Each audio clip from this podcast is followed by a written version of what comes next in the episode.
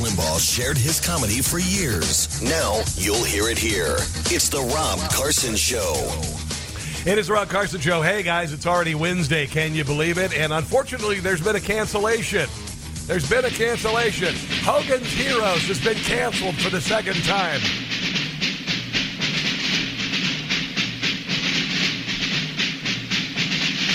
I'm talking about Larry Hogan. The Rhino governor for the uh, state of Maryland.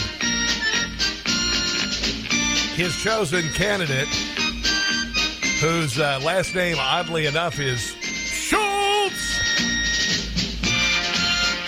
So uh, Hogan's hero, Kelly Schultz, was defeated handily by Dan Cox. I'm not going there. what Maryland needs is a really big uh, non-rhino governor is what it needs. So there you go. So uh, Hogan's Heroes were uh, were canceled again for the second time. Dan Cox in Maryland. This is uh, you know I'm bringing this up today. I know we we're a national show, but these have uh, uh, these have national implications. These uh, these races. Dan Cox beat Larry Hogan's candidate Kelly Schultz by 16 points. And um, oddly enough, uh, Dan Cox was endorsed by Donald Trump. And uh, I told you yesterday, I said, if you hear ads in your state, if you live in Maryland, for instance, or you live in wherever, and, and there is a, a, rhino running, and there is a Trump conservative running, uh, all of the long guns are coming out for the Trump conservative, and you can you can hear it in the ads. They're like, vote for the, the Trump. If you vote for him, it's it's a vote for defeat. You're going to get defeated and all that. And I mentioned yesterday that thus far this electoral season, uh, Donald Trump is 100 and I think it's 141 and 10, I believe. No, 147 and 10. His endorsement record is 147 and 10. And everybody is saying, well, I mean, I know he's 147 and 10 in primaries, but when it comes to, you know, November, then, you know, it's going to completely fall apart. No, no, I, I, don't, I don't, I don't think so. I don't think so. In Texas, Trump, Trump has gone 33 and 0, Indiana 6 and 0, uh, Ohio 16 and 0, Kentucky 6 and 0, Alabama. Uh, the he was swinging hammer uh, six and zero. Arkansas five and zero. California, what? Yeah, 8 and 0. Trump candidates in California. Representative Connie Conway's special election victory did that. My home state of Iowa, 4 and 0. 4 and 0. So Cox was the only candidate on Trump's backing in a, a, contest Tuesday night. Handily beat out Schultz, who served as Secretary of Labor, Licensing and Regulation, and uh, Secretary of Commerce during different points of Hogan's administration. Hogan! Uh, and the race became a microcosm of something much larger happening in the GOP as the uh, America First movement and Republican establishment battle for soul of the party. Well, uh, the uh, establishment Republicans, the Rhinos, the Liz Cheneys, uh, and whatnot, the Mitt Romneys are done. They are they got the turkey thermometer is sticking out. The internal temperature is about a buck sixty five. Pull that bird out of the oven because it's all over. Uh, the victory signals that conservatives in Maryland are uh, more aligned with Trump than the departing governor. Now, I did not live in Maryland when Larry Hogan was the governor. Uh, Larry Hogan was uh, a sympathetic character at the very beginning. I was glad to see a Republican in there. The man beat cancer. It was pretty great, pretty tough to do when you're a governor to battle cancer. So kudos to him, fantastic. And then uh, then he went on to basically wreck the state and uh, become essentially the Joe Scarborough of Maryland, uh, shutting down the state with uh, regard to COVID instead of having, um, how do I say this gingerly, balls, without having the balls to say, you know what, I'm going to follow DeSantis' lead. I'm going to follow Kristi Noem's lead. I'm going to actually do some research instead of uh, listening to woke idiots uh, with regard to COVID. I'm going to close down all the restaurants in the state of Maryland. I'm going to close down everything in the state of Maryland. I used to live in Montgomery County. Montgomery County is still a, a uh, bleep show. Montgomery County is still a bleep show. And Larry Hogan presided all over the nonsense. All of the nonsense belongs to Larry Hogan. All of the uh, the school closings, all of the uh, the BS that's been able to continue in uh, in Maryland with regard to CRT, with uh, with regard to crime in cities like Baltimore and whatnot. All of that has happened under the guy, not under the guys, under the uh, leadership of Larry Hogan.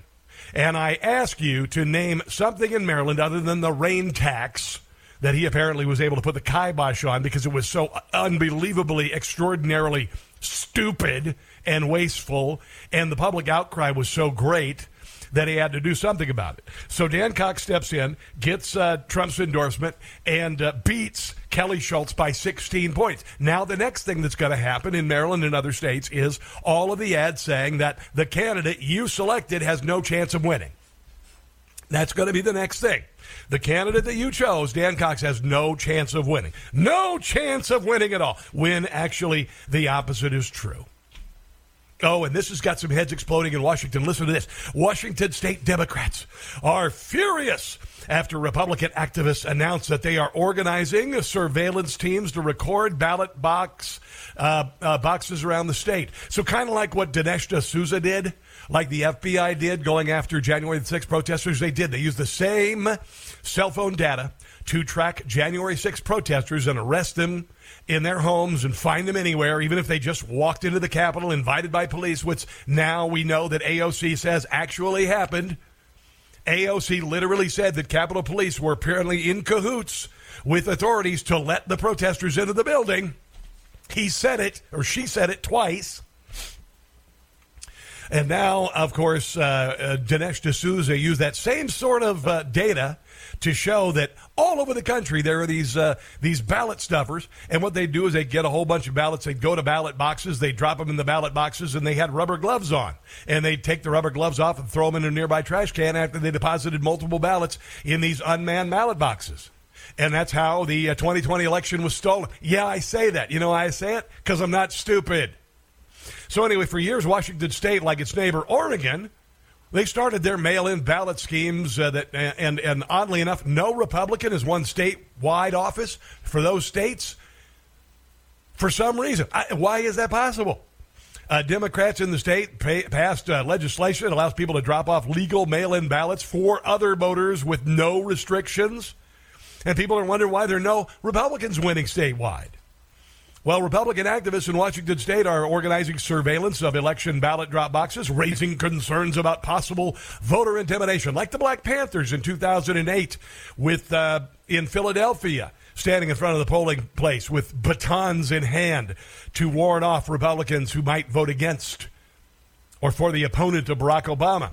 Signs were posted over the weekend near ballot boxes in uh, several Seattle area locations with red letters warning that the boxes are quote under surveillance and saying that accepting money for accepting money for harvesting or depositing ballots like George Soros and uh, and uh, and uh, the Facebook founder did essentially said it may violate federal law uh, a scannable code on the sign uh, leads to the King County Republican Party website and a form encouraging people to submit election incidents reports, including photos and video, like they did in 2020. They even had oh, a couple thousand sworn uh, uh, affidavits saying that they saw election fraud, still ignored. King County election spokesman Halei Watkins said the office received several reports about the signs and called the signs a little bit worrying. Yeah, they're a little bit worrying for Democrats who can't cheat and steal their way into uh, office anymore. And this is the kind of stuff that we need to do. I've got a lot of people they'll ask me, and I don't know all the answers. I don't know what what are we going to do? What are we going to do to prevent election fraud? I, I, do I know all the answers? Well, first of all, we pass election integrity bills, and then we volunteer to be on election commissions, and then we run for school board, and then we run for other office, and then if you've got these unmanned ballot boxes, get together with a few neighbors and just watch the ballot boxes. How about that? How about maybe on election day, the day before, the day after, just kind of be there, do little shifts run some uh, cell phone audio, kind of get an idea. If you see somebody walking up there with a you know dark glasses on and a whole bunch of ballots in hand, you might just uh, videotape that. I'm not saying you necessarily need to go up and say, hey, what are you doing with all those ballots? I mean, uh, that's something I would do, but you know, maybe you wouldn't do it, and I wouldn't recommend it because you never know what these uh, bat guano crazy leftists might attempt. You never know.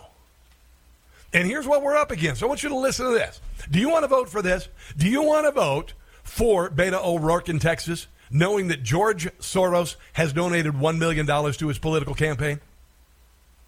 That's like somebody, that's like, uh, I don't know, the Crown Prince of Saudi Arabia. Uh, actually, no, it would be worse than the Crown Prince of Saudi Arabia. Donating money to a Democrat, a million dollars. Greg Abbott is ahead, by the way in the polls for his third term as governor of Texas. O'Rourke campaign recently got uh, record breaking campaign donations. In a financial report from late February to uh, June, the O'Rourke campaign said it garnered $27.6 million, a sum 2.7 million greater than that reported by the Abbott campaign. Overall, Abbott holds the advantage 45 million to $23 million. Now, fortunately, we have this amazing thing called the First Amendment, and uh, you know, people actually uh, look for alternative sources of media that will give you the truth, like this show or my network, Newsmax Television, and consequently, all the money in the world, hopefully, ain't going to buy this election although a very evil man who has uh, appointed uh, DAs all over the country and caused a gigantic upset with regard to crime in this country, is also giving a billion dollars to Beto O'Rourke. Why in the hell doesn't Beto O'Rourke reject the money? It's because Beto O'Rourke, like all Democrats in this country uh, in, in public office, I won't say all Democrats, are down with this nonsense. They're down with it. Is this the party you really want to be on? Is this the party that you are proud to be on? That that the only thing they care about is abortion? That's the only right that matters for women, and that you're going to do a summer of rage and you're going to uh, burn down churches and you're going to burn down pregnancy crisis centers and and then uh, you're you're completely down with an open border that is overwhelming our country. That's going to cause gigantic damage not only to your job but to our country's sovereignty. All of the things that this party is behind, you would have to uh, weigh the positives and negatives. And I would say any intelligent person would say the Democrat Party is not and never has been a party for good in America. They are for election stealing. They are for lying. They are for working with social media and the mainstream media to cover up real stories. They're down with censorship. They're down with uh, with uh, idiotic uh, uh boards that were going to monitor what they call disinformation and misinformation. If you have an opposing opinion, they call it disinformation, just like Stalin did in 1923 before all of the people he called uh, disseminators of disinformation were sent to death camps or re education camps. That's your Democrat Party. Your Democrat Party says, hey, let's sexualize children. Let's say that a nine year old should probably get on puberty dro- blockers, and if she's a girl, have her uh, breasts cut off before she goes through the wrong puberty. That's your Democrat Party. And honestly, if you're still down with that, then you and your party have to be defeated. You have to be defeated, so you'll ultimately, the party will be destroyed or recreated to actually become something good.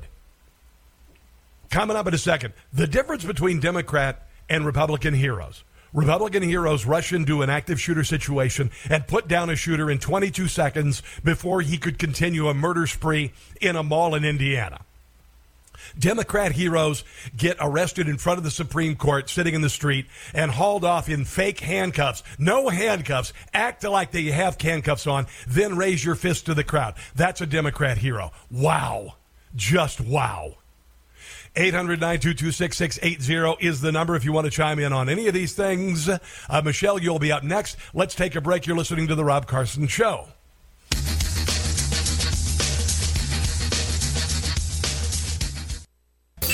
His first grade teacher said he talked out of turn. Worse after he's missed a day. Well, things haven't changed. It's the Rob Carson Show.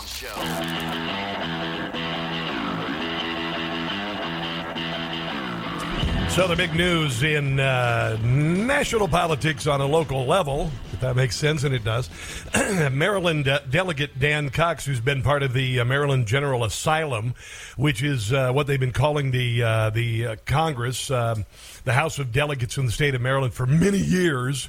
Uh, Dan Cox has defeated uh, Larry Hogan's um, Rhino Larry Hogan, the governor's choice as his successor, Kelly Schultz. So uh, this is bad news uh, down ticket because also uh, there was a guy, uh, Corporal LeBeau.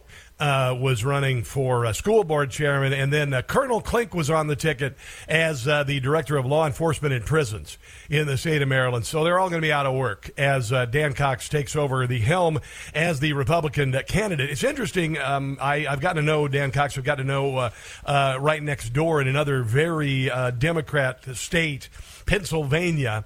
Uh, Doug Mastriano running for governor there. Both of them are Trump uh, candidates running for governor. Um, I hope and pray that uh, this will mean a turnaround for those two states because they're glorious places. Spent a lot of time in uh, in Maryland. Lived there for 12 years in Maryland. Love me some Maryland. It's beautiful. So near history. I used to tell on on like the days that I needed some solace, I'd just drive up 40 miles north of my house to uh, to Gettysburg. All that history, all the sacrifice. What an ungodly uh, insult to all of those who died on that battlefield is this Democrat Party, this insane asylum in uh, in Annapolis, Maryland. And I hope and pray it'll turn it around. I hope it will, but who the hell knows? To be quite honest, to be the uh, who the hell knows? Uh, we got a couple calls on this. Uh, let's go to uh, Michelle in Westminster, Maryland. Hello there, Michelle. Welcome to the Rob Carson Show. Your thoughts on uh, on uh, Mr. Cox's victory yesterday? It is a beautiful day in the neighborhood. Good job, Dan Cox. Good Yes. job, President Trump, and suck it, Larry Hogan. I think I like that. That's a bumper sticker. Democrats love bumper stickers. Suck it, Larry Hogan. I love. Well, I don't know if you want to use that with our with his with Dan's last name. Anyway, uh, go ahead. What else? nothing. Nothing. Go. Go, Michelle. sorry. Go, Michelle. I look, I blame Larry Hogan for Yes. the start of all of the lockdowns. Oh yes. He never missed an opportunity to remind us that he was head of the Governors Association every time he got in front of a camera in 2020. And You know what? You know what else he was? You know what else he touted? This is a, another Hogan's another Hogan's hero uh, kind of uh, cross reference here. Uh, towards the end of the uh, lockdowns, he said no one has ever escaped successfully from Maryland. He said it just like Commandant Klink said about uh, about Stalag 13. Michelle, did you hear that? Uh, I, I must have missed that one, but That's there's right. so much BS that comes out of that Uncle Fester face that I try not to pay too much attention to it.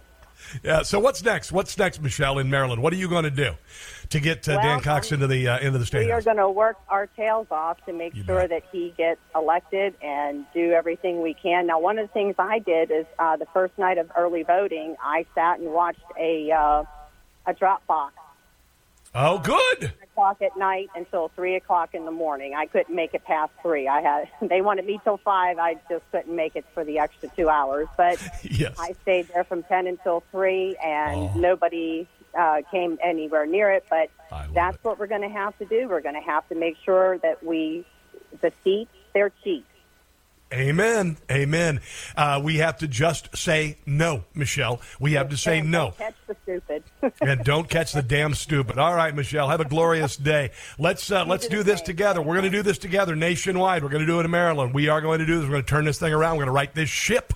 We're not going down with the SS Biden. If you want to go down with the SS Biden, there's no room on our door for you. Uh, let's go to Victor real quick. Silver Spring, Maryland. Hello there, uh, Victor. Go ahead. What's your thoughts on uh, Dan Cox winning? Well, um, I think what really did it for him was um, his ad where Kelly Schultz said, "Wear the damn mask." Yeah. And I've told a couple of neighbors um, who complained to me about the lockdown and everything, and I said, "Well, what do you think they call Hogan Lockdown Larry?" Exactly. And I said, if you want to make sure that we don't have a lockdown again, you got to vote for Cox in November. Yeah, Victor, I Victor, may I want to tell you something. A couple of people around. Yeah, Victor, 2,000 restaurants went out of business because Larry Hogan didn't have the balls that uh, that Ron DeSantis had or that Kristi Noem had in South Dakota. Larry took a glorious state, a glorious economy, great business, great restaurants, great tourism, and he flushed it down the toilet because of fear, because of fear and ignorance. And we can't allow that in the Republican Party anymore. Thanks for the call, Victor. Got to go. Uh, you know, and all this, they're, they're already talking the, uh, the uh, COVID. Uh, uh, hierarchy in Washington D.C. They're also they're saying masks again. They want to do the same thing again this fall, and all you have to do is say no, no. On the way, the difference between our heroes and theirs. AOC in D.C. yesterday. That's all coming up. Don't go anywhere.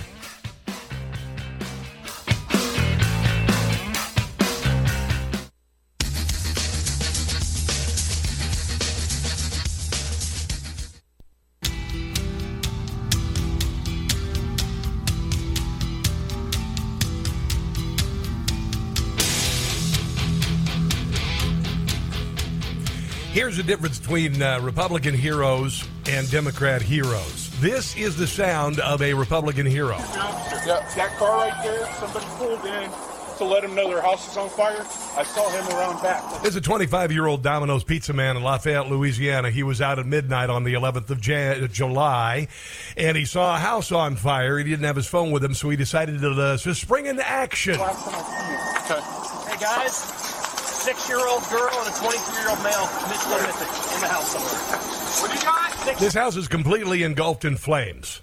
Now, this uh, pizza delivery di- driver went in, got an 18 year old and three kids out, and then realized there's another kid in there, a six year old. This house is engulfed in flames. female and a 22 year old male possibly inside. They're running toward the house right now. I wish I could show you this. You can watch my TV show this weekend to see the actual footage. Come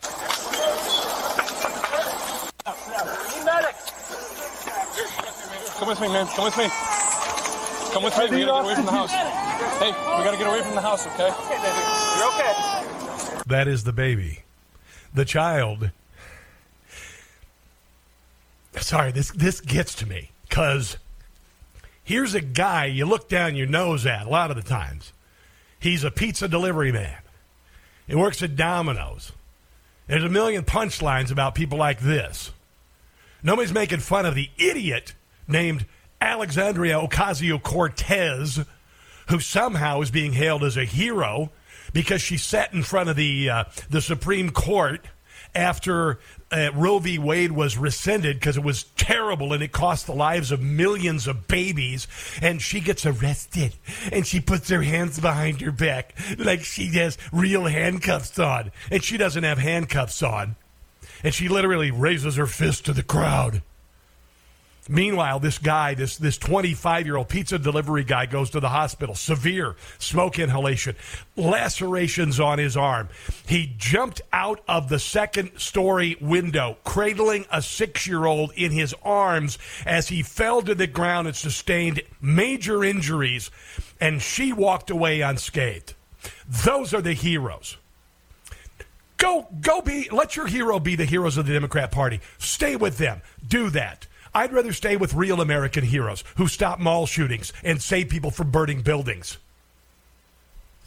Heroes are not people who, who demand you can't go into a restaurant because you haven't got a vaccine passport. Larry Hogan.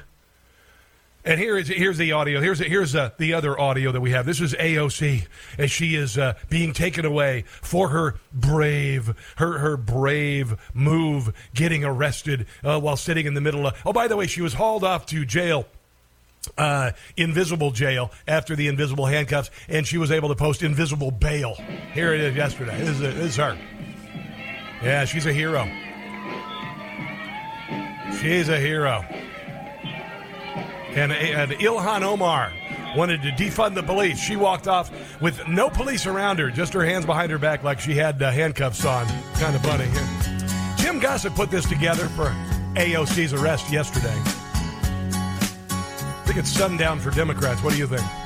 I can see her standing there, AOC. She was not restrained, it was clear to see. No cuffs. Handcuffs were not on her wrist. One minute later, she was pumping her fist. Handcuffs were on AOC. Forgot and showed us that her hands were free. These are your heroes. Yeah, how you like them heroes? You can picture every move AOC will make. Trusting her brain is her first mistake. Handcuffs, they couldn't be found. No evidence that her hands were bound. No, not at all. Handcuffs were nowhere in sight. She and Ilhan Omar proved that they're not bright. Not terribly bright. Handcuffs nobody saw. Put them in the slammer cause they broke the law. In the invisible jail, posting invisible bond. There it is, Jim Gossett Comedy. Uh, dot com. if you want to uh, hear that again and share it with your friends, it'll be on the podcast today. Uh, it's called the Rob Carson Show Podcast. And just go to newsmaxtv.com slash podcasts. Uh, I think all of these, I mean, all of these things are related. I hear you, why, why are you talking about, uh, you know, this uh, hero kid in the mall? It's because, you know, the Democrats just tried to, to uh, they just passed a comprehensive uh, gun reform, and so far it's saved no lives at all. And this guy in the mall just saved more lives than that, that legislation will ever uh, save. These are our heroes. The Democrat Party has their heroes. Uh, uh, Larry Hogan apparently was a hero of the left in uh, in Maryland. He, by the way, uh, was presiding over the shutdowns that destroyed thousands of children's lives. And I believe we're beginning to see these gigantic, colossal mistakes by rhinos and Democrats. They're beginning to uh, bear fruit with mall shootings and kids who are way behind in reading and math, and they're depressed and they're cutting and they're attempting suicide. And the smart people of Maryland said, hey, you know what? I don't think we want more of this. Kelly Schultz! Uh, we don't want you. Dan Cox is the dude. Let's go to, well, let's see. Oh, Mike in Prince George's County in Maryland wants to talk about our hero pizza delivery driver. Hello, my friend. Welcome to the Rob Carson Show. What's going on? Rob, how you doing? Thanks for taking my call. You know, I was thinking about the story when you said it yesterday about the pizza guy, and I just wanted to say in this political season, there is more good in this world than there is bad. There are everyday heroes doing wonderful things, not in front of the camera, not for a soundbite, not for an audio clip, that are volunteering, giving money, giving of themselves, the whole bit. And if you're looking to get your life happier through a politician, you're looking in the wrong place. They can't make it better, but they can absolutely make it worse. Hey, Mike, what do you want to bet? What do you want to bet that Mi- Nicholas Bostic, he's the 25 year old uh, pizza driver, what do you suppose he's had to cut out of his life because of uh, gas prices and inflation? Maybe this is his second. Maybe this is his second or third job. Mike, do you suppose that Kim Kardashian would stop her limo and get out and try to rescue the kids in that house? No, that, that's what I'm saying. So we have two years of COVID and two years of protesting, and everybody's miserable. If you want to make your life better, call that relative or friend that you haven't spoken to in years. Go check on the elderly neighbor down the street. Take 20 bucks and go donate it to the food bank today. Go back to your church. Go back to your synagogue. Go to your mosque. Reconnect with people. That's how lives get better. And there's people doing it every day. I God bless you. Amen, bro. Do appreciate it, Mike. Thanks for the thoughts. this um, story of the 25 year old pizza delivery man. I got the biggest social media reaction I've ever gotten yesterday. I, I guess we need this. We need this. We need this hope. We need this vindication. We need this relief of all of the hate we're getting pummeled by from the left. I mean, we say, listen, we just want to save babies. We want babies to be born. You're evil. You're this. You got people in the, in the Democrat Party wants to shut down crisis pregnancy centers across the country. You got people who are completely cool with people streaming across the border by millions and thousands of them dying on the way and thousands of them sentenced to a life of sex slavery as children in our country. That's your Democrat Party. They need to be roundly defeated and disbanded or reinvented. We have a special guest.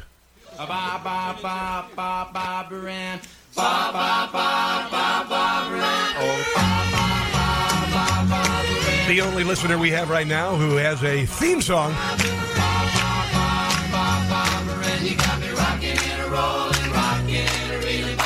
That's Barbara in Baltimore. Hello, Barbara. How you doing today? To a friend. I hope Rob doesn't play that song. It dates me. It was one of my favorite. It still is. Man, you brought it back as a favorite. I just got to tell you about yesterday. Yes. Well, first of all, I'm ecstatic. Oh my God. Not only did Dan Cox win, let's remember the wingman, Michael Peroutka, Yes. the AG, the Attorney General. That's the one who's going to enforce what the governor wants. When the governor wants to sue, the AG is the one that's going to get it done. It's like Ken Paxton down in Texas. Absolutely, one hundred percent. Absolutely. And Ken so, Patrick so and, and Ken. Ken Paxton uh, uh, basically put a nail in the coffin of the Bush dynasty in Texas. yes. Yeah, So t- and Maryland has a great opportunity uh, uh, with Dan Cox. You know, I'm I'm so looking forward to um, continuing to support him. I couldn't, you know, I picked up signs last night because I was a, the election judge, so I got to see the total breakdown and incompetence of what is going on in Maryland with this. We had people who had never touched, uh, uh, never worked for voter registration, never had uh, any contact with them. They were hired for the first time, and they were operating as chief judges. A chief judge is the person who everyone else looks up to, but that's something we can talk about at another time because um, it's extensive and the depth of it that went on. And that's where the possibility of little things that can lead to big lapses that can cause elections to be stolen. Now, But- Barbara, I've said I've said that you are the template, and you're giving me you did, just did it. You did it again. You you showed the audience what is possible if you get involved. You are very involved. You're making a difference. You saw all of these things. Now you have something to work on other than just campaigning. Absolutely, because the counting starts tomorrow. tomorrow. And here's the thing, Rob. They don't know who's going to be the judges, who's going to be watching the watchers. I think right now, Dan Cox has won this thing. He's on his way. Today is the time to demand. I mean, demand. Time for asking is over. Demand. All the candidates who won, you want to be able to have your watchers present, and you want to have verification of signatures, and signatures follow the ballots. It's got to happen. And, and Absolutely. only these- they got to make it happen. Yeah, and and Joe Biden is behind the scenes attempting to federalize the election process using uh, federal money. There's that going on. They're trying the same sort of nonsense that they did before. You've got the uh, the uh, COVID czar saying that, that we we need to start masking up again, which says one thing, and that means well we really need to do mail-in ballots. We need to do uh, drop boxes because you know of COVID. Uh, they're going to try the same crap, Bar- Barbara, but they're not going to get away with this this time. Uh, today Those drop today. boxes need to be removed. Every drop box needs to be removed. Even if we have absentee ballots, and you know, here are the people who need to come in. But I saw a lot of people coming in there with wheelchairs, people on walkers who wanted to vote. But if they can't make it, they should be able to get that absentee ballot. But as far as mail-in, for no reason, that needs to end. And we only need three, maybe four days of early voting. That's it. One hundred percent. Yeah, this is all nonsense. You know why I think that all of these uh, caveats to voting laws have changed, like drop boxes and mail-in voting. You know why I think that they're used for chicanery? Because I'm not stupid, Barbara. Because I'm not stupid. Thank And you I'm very not much. stupid Either. Thank you, Rob. Have a great week. All right, Bob. Hey, by the way, next time you're on Hannity's show, give me a shout out, will you? Oh my gosh! You? Do you know? I was so when oh my gosh when and when he said his an electric bicycle he would get for my grandson. I know. You I've known him for a long time, and you know I never expect anything from him. I And know. Here's the deal. I live Someday- Where I'm ahead. I'm afraid to, for him to have it. I'm afraid for him to have it. He might get. He could get. Uh, If you put you give him a twenty six hundred dollar electric bike in Baltimore, it's not going to be a good thing right now. Oh, absolutely not. I'm with you. So Well, and, and this is why we need this is why we need Dan Cox in the uh, in the governor's mansion. We need an AG that's conservative, and we need to turn this around. Because I got to tell you, I think a lot of Democrats in Baltimore are sick and damned tired of this nonsense. They're Yeah, tired they of the are, nonsense. The Democrats are going to vote for him. Democrats are going to vote for him. They don't. He doesn't have to. He doesn't need to be on the uh, defense. This can bring us all together. to the metal. Th- This can bring liberals, this can bring conservatives together to save the state, to save the country. Let's take a break. You're listening to The Rob Carson Show.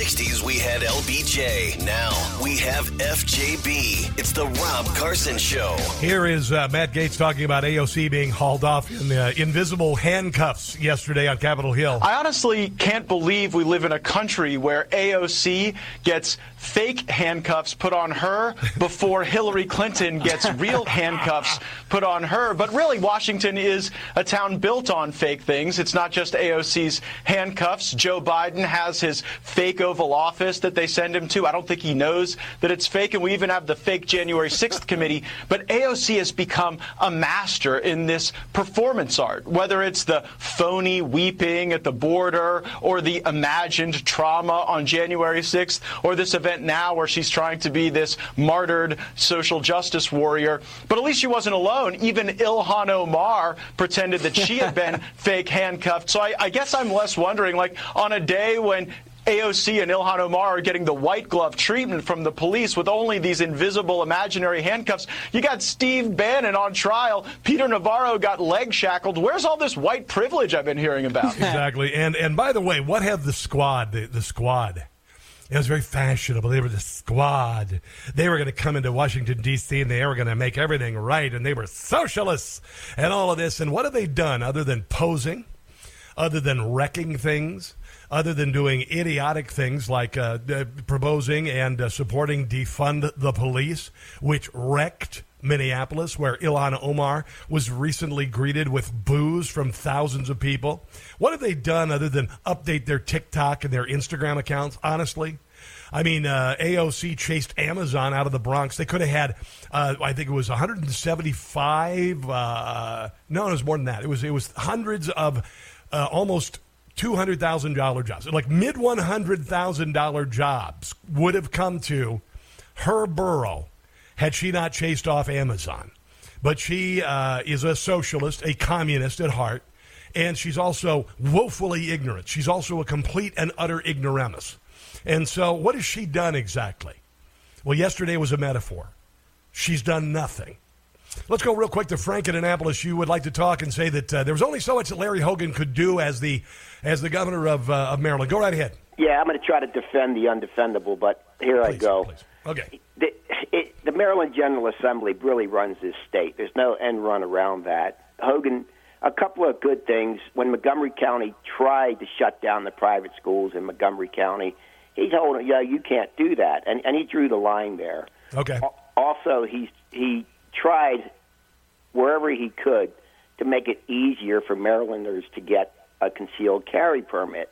Now, guns are very dangerous, and I would never carry a gun without a permit, yes. especially in Maryland because you're going to spend time in jail for that. Yes. Not not not if you're a gangbanger, but if you're a citizen, you'll go to jail for carrying one without a permit. So I'm in the process of getting my permit. Good for you. And he's been good on that. He's been he, he like I said, he tried to he tried to keep the schools open. He really tried to keep the churches open. The the uh, Bishop of Baltimore is the one that locked the churches down and we had one church, one Anglican Catholic church that was not part of the Archdiocese of Baltimore that stayed open during the entire lockdown. Just an interesting story about that, and that that congregation actually grew. Nobody got sick up there. Everybody went to church. Nobody got sick. Nobody died. Yeah, well, Frank, I, I understand where you're coming from. He did. I'm not going to say everything he did was wrong, but I, I don't believe that he. Uh, a, I don't think he's going to be a presidential uh, nominee. I, I, don't think he has No. the. Uh, he, there's no possibility of it, and, and I and I think he could have done a much better job running the state, particularly during COVID. Uh, you know, yes, he did toward the very end kind of come out in favor of uh, concealed carry, which is the only thing that'll save Baltimore at this point. Um, and so I'll, I'll give him that. But uh, he has no. I I don't believe he has any possibility of running uh, for president, and uh, and I think he's. Uh, I think he's done. I do appreciate your phone call. We do have to take a break. You are listening to the Rob Carson Show.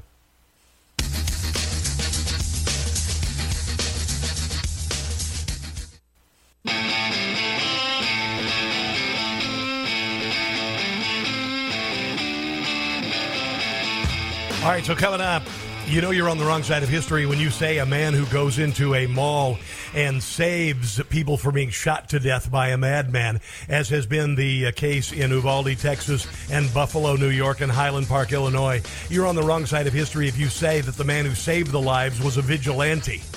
Uh, and uh, there are some people on the view who are that way, and many people on the left. They are on the wrong side of history. We'll get to all of that next hour. Plus, Kash Patel. Don't go anywhere. It's just getting better. I know it's hard to believe. It's the Rob Carson Show.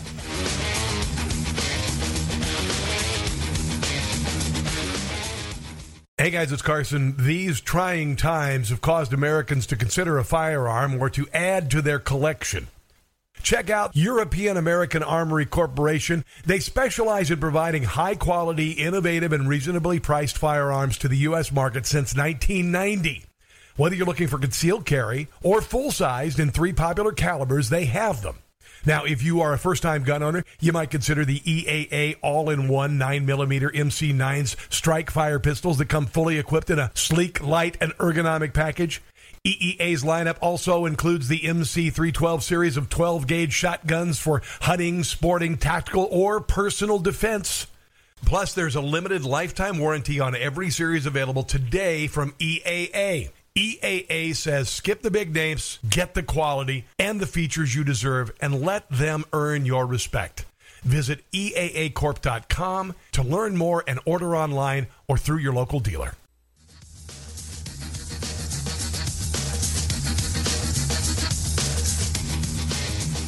Rush Limbaugh shared his comedy for years. Now you'll hear it here. It's the Rob Carson Show.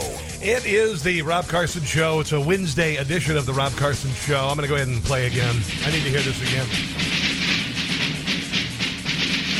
This is the uh, governor's race theme song in the state of Maryland. Hogan's heroes go down to defeat. Larry Hogan, his uh, underling, Kelly Schulz, got beaten by 16 points by a Trump Republican yesterday in Maryland. Uh, here's one of the reasons why uh, Larry Hogan was uh, defeated roundly, and I know he wasn't running, but you know what I'm saying. This is from uh, last year. Republican Larry Hogan criticized House Republicans for ousting GOP Representative Liz Cheney of Wyoming from her leadership role, accusing them of doubling down on failure. He said that uh, there's an ongoing battle for the soul of the Republican Party. Says that Liz Cheney is a solid conservative Republican. That's what uh, that's what uh, Hogan said, by the way. Oh, here's Colonel Clayton. So anyway, uh, Larry Hogan, uh, his uh, tenure is over in uh, Maryland. It looks like the uh, the person that he would set up to be the next, uh, well, at least candidate, if not governor of the state. Not going to happen. So, Lair Lair, you're going to have to go join Michael Steele on MSNBC because he's about as big a frickin' sellout as you are. And uh, Michael Steele, I used to know Michael Steele. I, I actually was there when I, I kind of introduced him, I guess, to Rush Limbaugh. We were seeing Rush Limbaugh in D.C. a few years ago. And we're backstage, and Bo Snerdley walks up. I'd never met Rush before. Rob Carson, get over here. Know, and then Larry, you know, Michael Steele standing there. What, what, what? Come on over here. So I got to meet uh, Rush and hang out backstage. And, and uh, what the hell happened? You know, honestly, what, what, th- those are Maryland Republicans. Dan Cox, not a Maryland Republican. Uh, he is a Trump uh, Republican, and everybody for the next couple of months going to be saying, "Oh, yeah, he's no chance of winning." Well, um, I beg to differ, and I believe that issues of COVID restrictions, shutdowns, the destruction of our ch- school children's lives, restaurant closures, crime, all of these things, we can agree on. We can also agree that the Democrat Party certainly has shown they have no answers and they have no desire to find answers. That's the most important thing. Let's go to uh, Mike in uh, Nottingham, Maryland. Hello there, Mike, and welcome to the Rob Carson Show. Your thoughts on the uh, on the victory by Dan Cox yesterday? Hello, Mike. Are you there? Okay, Mike is not there. That's absolutely cool.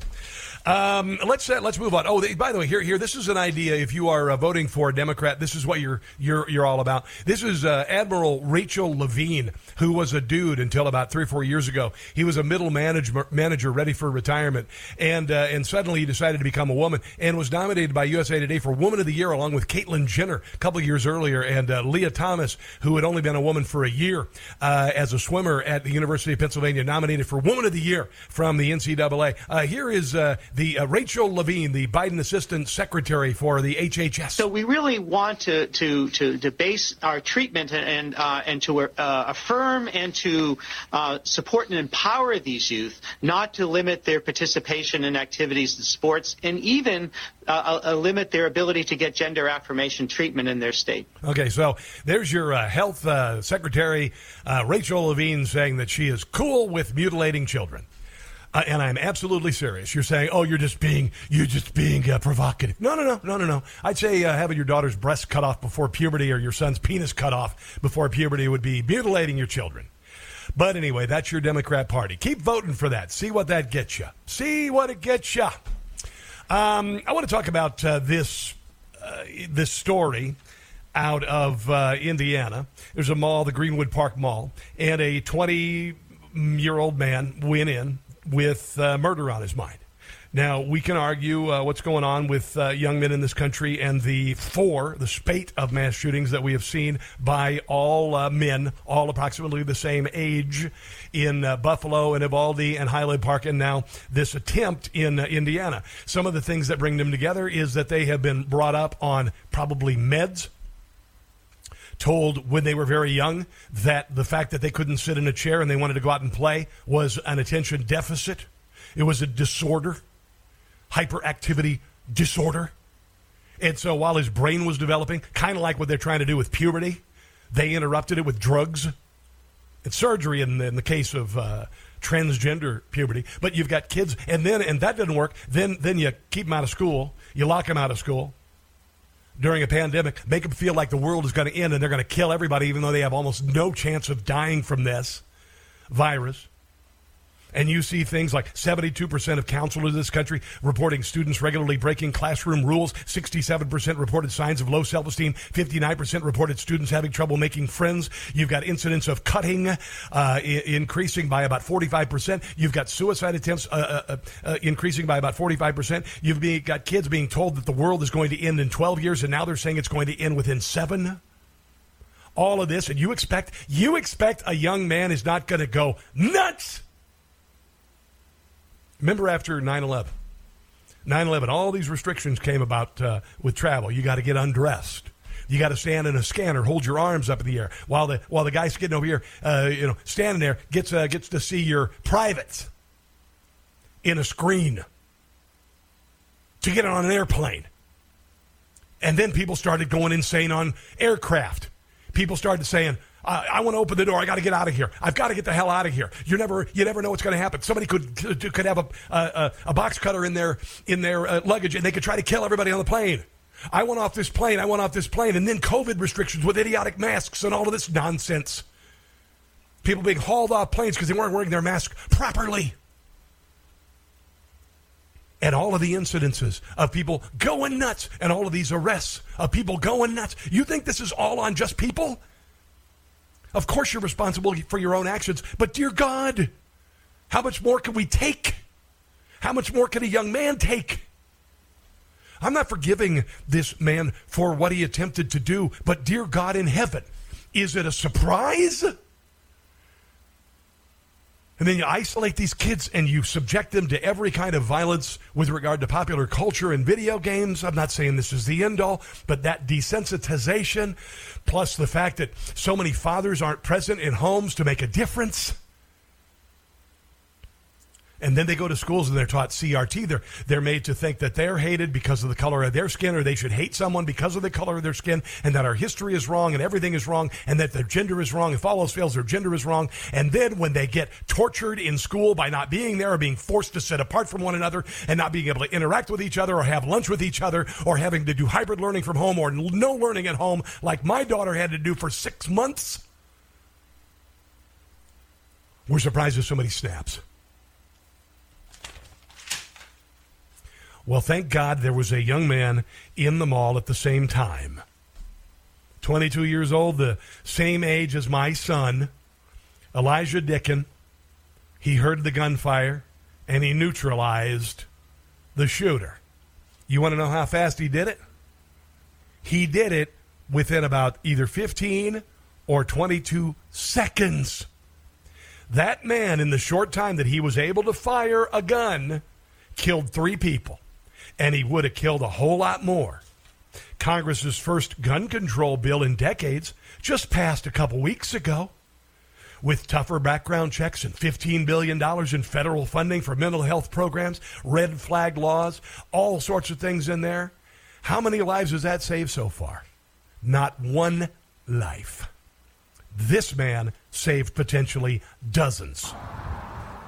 Police say Sapirman quit his job in May, was facing eviction from the nearby Polo Run apartments, and didn't have a car. So he likely walked a few blocks to the Greenwood Park Mall. He's told he's worthless his entire life. He's told that he needs to be on drugs his entire life. He's told that boys have toxic masculinity. He's told that schools should be closed. He shouldn't be able to talk to his friends. He isolates himself. I can go on and on. Carrying three guns in a backpack where he carried out a murderous rampage. You know, you're you're pretty low in your life when you think the best thing you can do for your life, your life's work, everything about you should be distilled into a moment of infamy. The only thing that you'll take with you from this planet is how many people you take with you. That's the sort of mental illness that has infected our society. Each Sunday night. From what I understand, he went into the mall carrying a, a backpack, and you could easily conceal uh, two rifles in a backpack. Not if they were fully assembled, but Now, let me say here again, uh, they got the gun legislation two weeks ago, and then about a week before that, a Supreme Court uh, uh, uh, uh, judgment. A they they decided that concealed carry was too difficult in states like New York, so you should be able to conceal carry. Um, which one of those saved more lives? Well, right now, uh, don't know how many in this case, but in St. Louis at a convenience store, a guy went in with a knife. Guy with a concealed carry was sitting outside. Watched the con- convenience store clerk have a knife put to her neck. Decided to go in. Popped the guy as he cha- charged him with his knife. Okay, so at least two and zero on the scorecard. by taking the barrel off, collapsing the stock, uh, it'd be it'd be very easy to. We recovered this photograph of three guns from a social media account that may be connected. There no red flags there. I mean, weren't there any red flags? That's covered by the uh, the new legislation passed by our Congress, which was uh, meant to basically get sound bites for reelection and um, uh, pose. to Sapirman. Investigators have this information too, and a gun store specialist told us that the weapons in the photo do match the kinds of firearms. Greenwood Police Chief James Ison told us Sapirman carried into the mall Sunday when he disappeared into a restroom for more than an hour before he emerged shooting. He could go into the uh, restroom, uh, pull the pull the uh, two pe- two or three pieces out of the uh, backpack, put together. And with the hundreds of rounds that he had, he could have gone on for minutes. Hell, if, if he was at like in Uvalde, Texas, they could have had 400 law enforcement on the scene and they wouldn't have done anything about it. If they're the same law enforcement that Uvalde has. Uh, I would venture to say that most law enforcement didn't like that. Coming up, The View weighs in on this, and uh, honestly, uh, the, the person on The View supposedly is a lawyer. And she says that uh, this was an act of vigilantism, uh, completely disregarding the fact that this young man, this concealed carry owner, saved countless lives. We'll get to that. Your phone calls as well, 800 922 6680. This is The Rob Carson Show.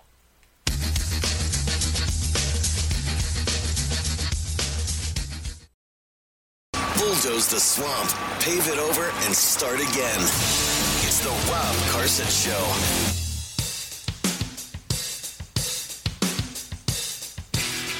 Kash Patel's going to join us at the bottom of the hour.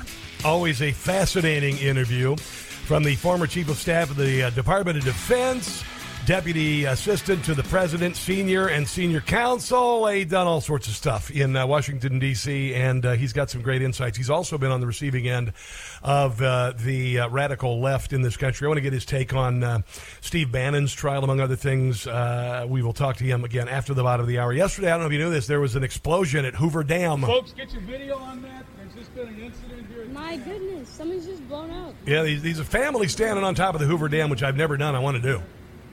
And this explosion happened at the bottom of the dam, and the dam, I don't know if you do, is about 700 feet high. And the first thing I would do is get off that dam. Get off the damn dam. But apparently, one of the uh, transformers blew up, and uh, everything's okay. Nobody was hurt. Uh, they are looking for a perpetrator. Uh, he goes by the name of Megatron. And apparently, he uh, this was a robbery. He went in and got uh, what is called the Allspark from inside of the. That's just what I've heard. Okay, I've been sitting on that joke for about 24 hours. I thought I'd throw it out there. Thought I'd throw it out there. Okay, so we had a hero uh, disrupt a mass shooting in a mall in uh, in uh, Indiana, and you know normally when something like this happens, you uh, you praise the hero. You go, man, that is fantastic. You saved a lot of lives. You saved a lot of lives. Thank you, hero. Thank you for doing this. But the left in this country and Democrats are so twisted around the PTO shaft uh, you know, as opposed to the axle. I grew up on a farm. The PTO shaft, they're so twisted around it that they can't see uh, the difference between good and bad. Instead, they're going to go after this kid who saved the lives of a lot of people. This young man, he's 22 years old, who went in and he stopped the shooting within, well, between uh, 15 and 22 seconds. And the gunner, the shooter was able to, in the brief time he was shooting, kill three people. And he would have killed a whole lot more. Here's Sunny Hostin of The View yesterday talking about how the good guy with the gun was the bad guy. They say that a good guy with a gun uh, can control a bad guy with a gun. Well, we saw in Uvalde that that's not true. And you saw it in Buffalo. Yes. Oh my God, is that Joy Behar? Oh my God. We saw it in Buffalo. In, But we in- saw that in- it is true in Indiana. It was true in Indiana. Um, that was a lucky moment. And you know, Oh, it was a lucky moment. You idiot. No, it wasn't. It was a young man who ended a shooting spree in 15 to 22 seconds, a moving target, a handgun. He shot at the man 10 times and he hit him eight times. That's not an accident. You idiot. But I feel like this: if you're a good guy with a gun, you should not object to background checks or uh, Yes. or licensing. Yeah, he went through all that. Again, you idiot. Or uh, you know, limitation on military-style weapons What the hell does that have to do with anything? that kill thousands at once, or hundreds Thousands at once? What do you, or hundreds? No, no. at once. Maybe in battle. So why can't they just pull that off? But with this Good Samaritan thing, listen, I was trained when I was at the Justice Department in firearms. And I Wow, really? was trained in I doubt that. defensive firearm training. Mm-hmm. It is very hard to hit a moving target. Yeah, but he did it eight times out of ten. It is hard for people that are trained to hit a moving target. It is very lucky um, that that That is such crap. I mean, honestly, anybody who has ever fired a firearm, including somebody who carries one professionally, you know that moving target eight out of ten times, that ain't luck. A Good Samaritan hit that moving target in, in, in that way, and he wasn't. He had a gun permit, but he wasn't supposed to be in the mall with a gun. So he broke the He law, to even though No, actually, uh, it was absolutely illegal because of new legislation passed in Indiana for him to bring the gun in. Now shut up. he was a, even though he was a, a, a good so the law, Samaritan. the law of Indiana is different than the law of the mall of Simon Malls, and I would Yeah. say that takes precedence when you save a life. well, well, he saved a life, but guys, I gotta go. I, I gotta go. And then, of course, Whoopi, because she's losing the argument, pitches to the commercial. Leftists are pushing back against the praise poured on 22 year old Elisha J- Dicken. Common comment in praise poured out was that Dicken was a good Samaritan. Some on the left cannot handle the fact that Dicken was armed and ready and took care of business. Uh, David Levitt said, uh, tweeted, You never need a good Samaritan with a gun at Greenwood Mall or any other place if it weren't any guns to begin with. Again, specious and, and honestly stupid. Uh, in the entire world, everybody has guns. Guns are the way of the world. All right, that is it. Knives come in second place. Guns number one. Uh, he also opined it wasn't a good Samaritan at Green uh, Park Mall, Greenwood Park Mall. It was an armed vigilante. Indianapolis traffic anchor uh, Justin Kolar. He's an anchor for traffic. Yeah, like his opinion means a whole lot. Uh, uh, I shouldn't say that. I got some good people in traffic. Anyway, Good Samaritan came home uh, from a Bible passage of a man from Samaria who stopped on the side of the road to help a man who was injured and ignored. I cannot believe we, in a world where we can apply, equally apply to someone killing someone, my God. They're even using the Bible to support their broken, twisted ideology. That's how awful these people are. Michael Bloomberg affiliated uh, Shannon Watts, leader of Moms Demand Action, tweeted The NRA won't tell you that defensive gun use is rare, and data shows criminal carry laws increase gun crime and gun homicides in the states where they're passed. That's a lie. Florida State uh, University criminologist Gary Kleck reaffirmed his findings in 2015 that there are a minimum of 760,000 defensive gun uses each year in the U.S. Many hundreds of thousands of them result in lives saved. So uh, you just got uh, schooled. Yeah. Crime Prevention Research Center showing uh, 60 plus times a concealed carry permit holder stopped a mass shooting between December 17th, 1991 and May 25th, 2022. Uh, that would be what? Uh, 60 plus times versus zero lives saved by the idiotic gun safety legislation that was passed in Congress last week so people could get their picture and a soundbite and a signature to campaign on. That's what it's all about, kids. That's what it's all about. Left wing. Kash Patel joins us in a second. Going to talk about the Steve Bannon trial. Going to talk about uh, what's going on in the country, persecution of conservatives. Uh, and others. That's on the way. Don't go anywhere. You are listening to a Wednesday edition of The Rob Carson Show.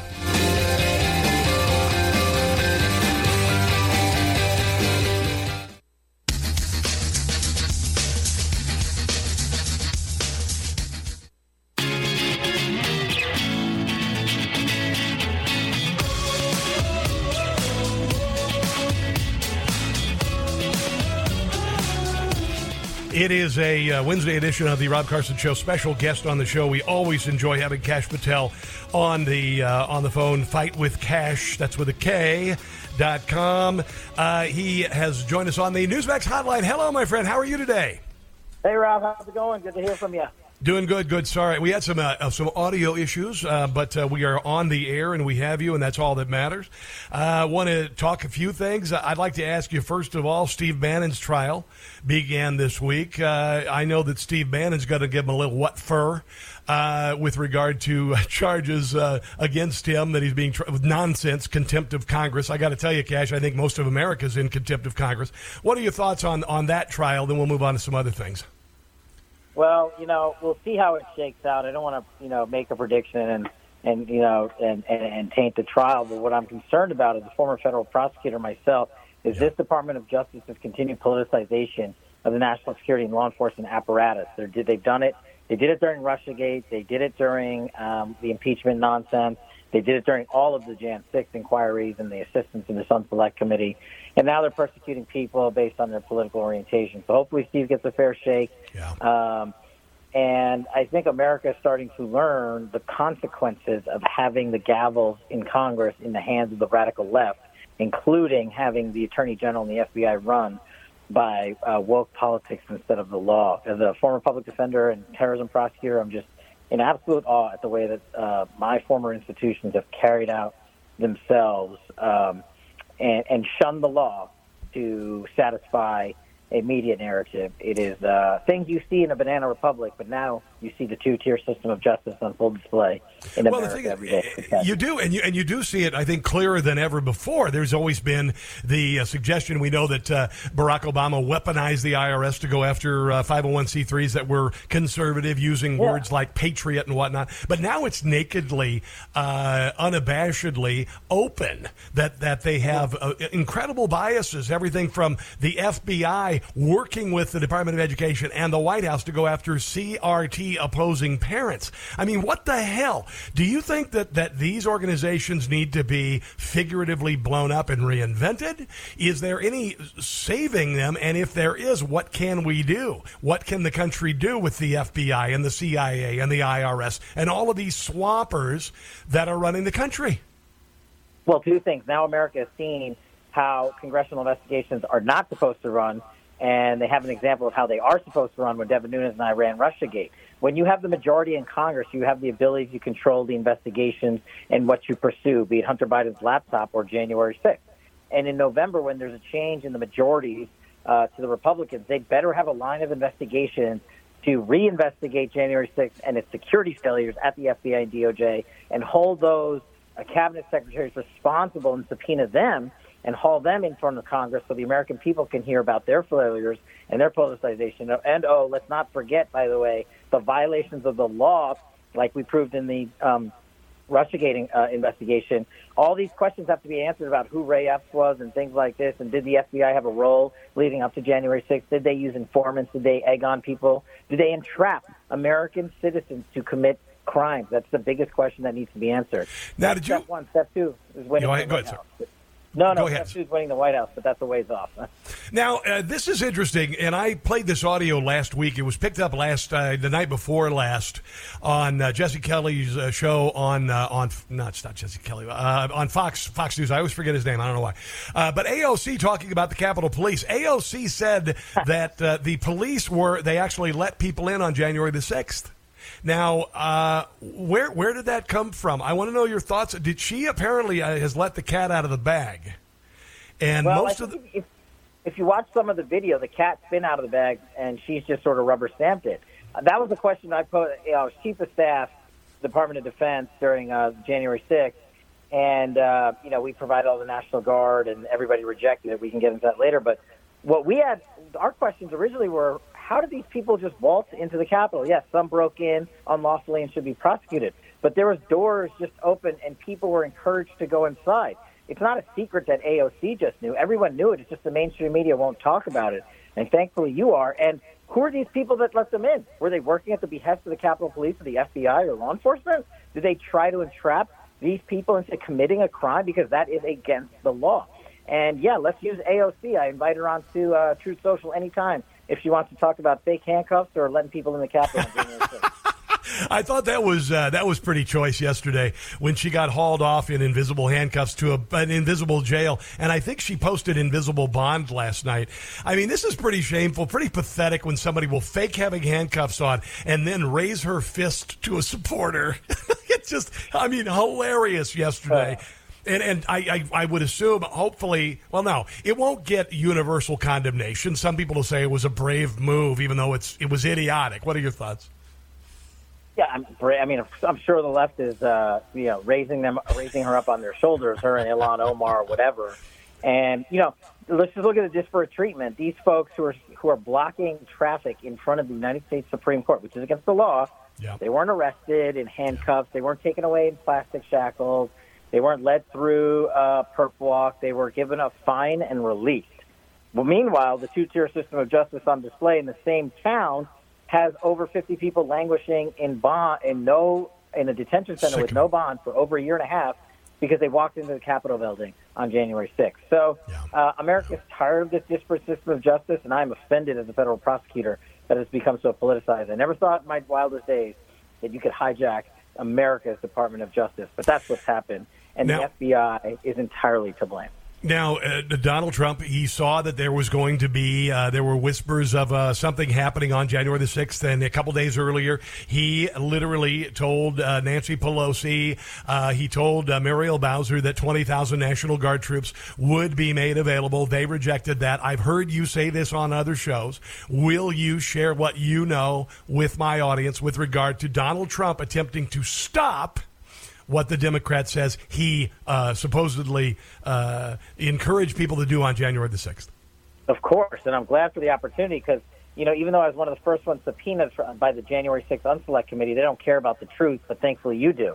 The truth is, days before January 6th, I was in the Oval Office, the Secretary of Defense, the Chairman of the Joint Chiefs of Staff, the President of the United States, and his Chief of Staff. Quite the crew, not a not an unmemorable meeting. And at the end of it, President Trump authorized, the law requires two things before the military, the DOD, which I was in charge of with the SecDef, can deploy the National Guard. There must be an authorization from the president. He gave it on that day up to 20,000 national troop men and women across the country. Step two, that the law requires. There must be a request by local government and local authorities for the National Guard. In this case, Mayor Bowser, who's in charge of D.C., and Pelosi and the Capitol Police, who are in charge of the Capitol. We went to them on January 4th. We put out their declination. They said, no, we don't need any more. We don't need you. Mayor Bowser's letter, I put it out on Truth Social and on DurhamWatch.com. The Capitol Police's own timeline, where they denied uh, uh, the uh, utilization of the National Guard in their own memorandum, is now out there on Truth Social, at Kash, and also DurhamWatch.com. We just use that as a moniker. We have it. We have it called the thing called the Jan 6 Vault. We are releasing every document we can get our hands on that pertains to January 6th, uh, so the American people can read the documents themselves. And like you said, that's the truth. President Trump offered security. They said no. They wanted this political uh, riot to occur, and now they have their own select committee carrying the lies forward. Now, eh, this is a more uh, philosophical argument, but it appears that uh, uh, Joe Biden and the radical left in this country, the, the group of people I call the uh, class of 1968, uh, they're the Bill Ayers and the Bernardine Dohrns. They're that uh, they're that group of people, and the progeny are Barack Obama. And all of this, I believe, was started really the pedal to the metal with Barack Obama as the president, and now his his third term. I absolutely believe that. But you look at they they created they tried to create a disinformation board. Joseph Stalin created a disinformation. Joseph Stalin came up with disinformatia in 1923. You look at the summer of 2020 with businesses being destroyed in places like uh, like uh, Minneapolis. You could call that Kristallnacht to some degree. You look at this this attempt to distract from what I believe was a stolen election on January the 6th. This is going to sound conspiratorial, but it is based in fact. Everything I say is based in fact and research.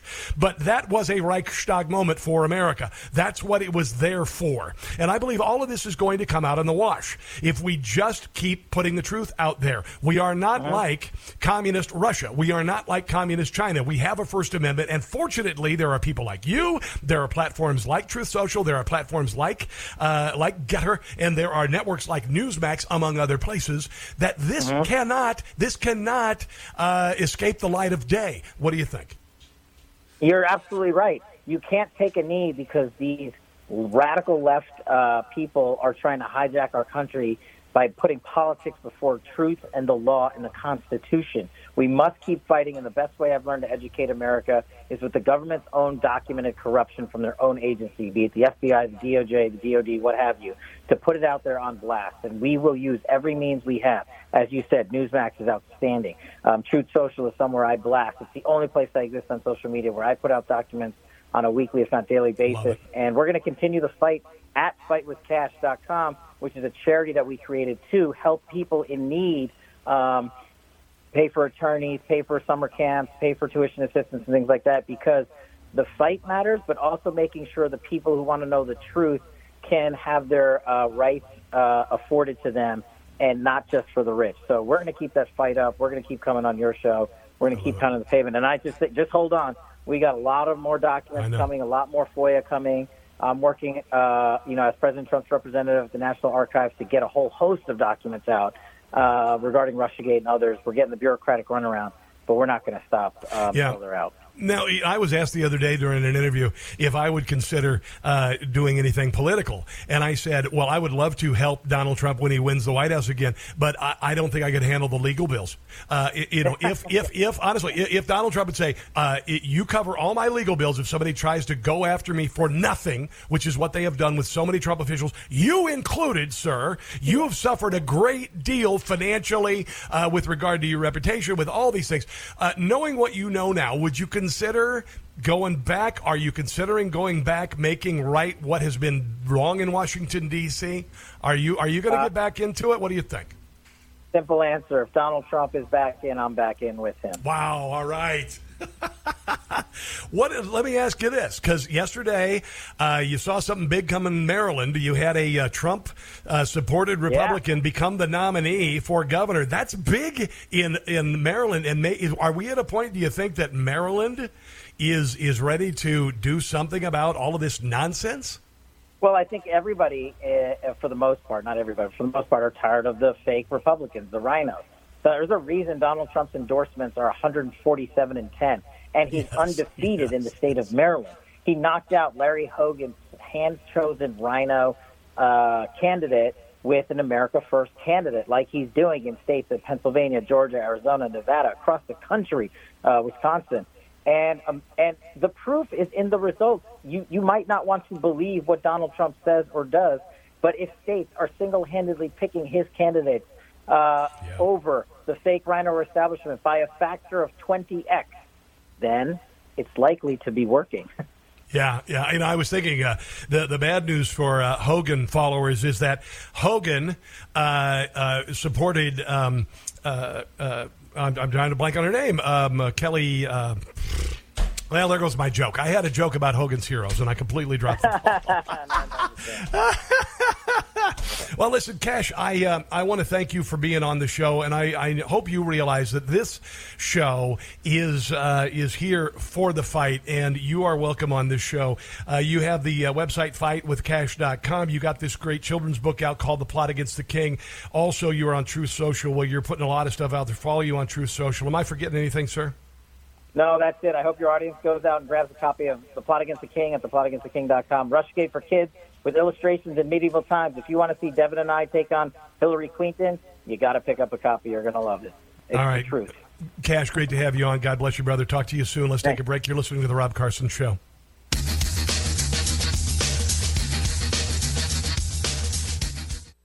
To all the Brandons out there, we salute you and say, let's go, Brandon. It's the Rob Carson Show.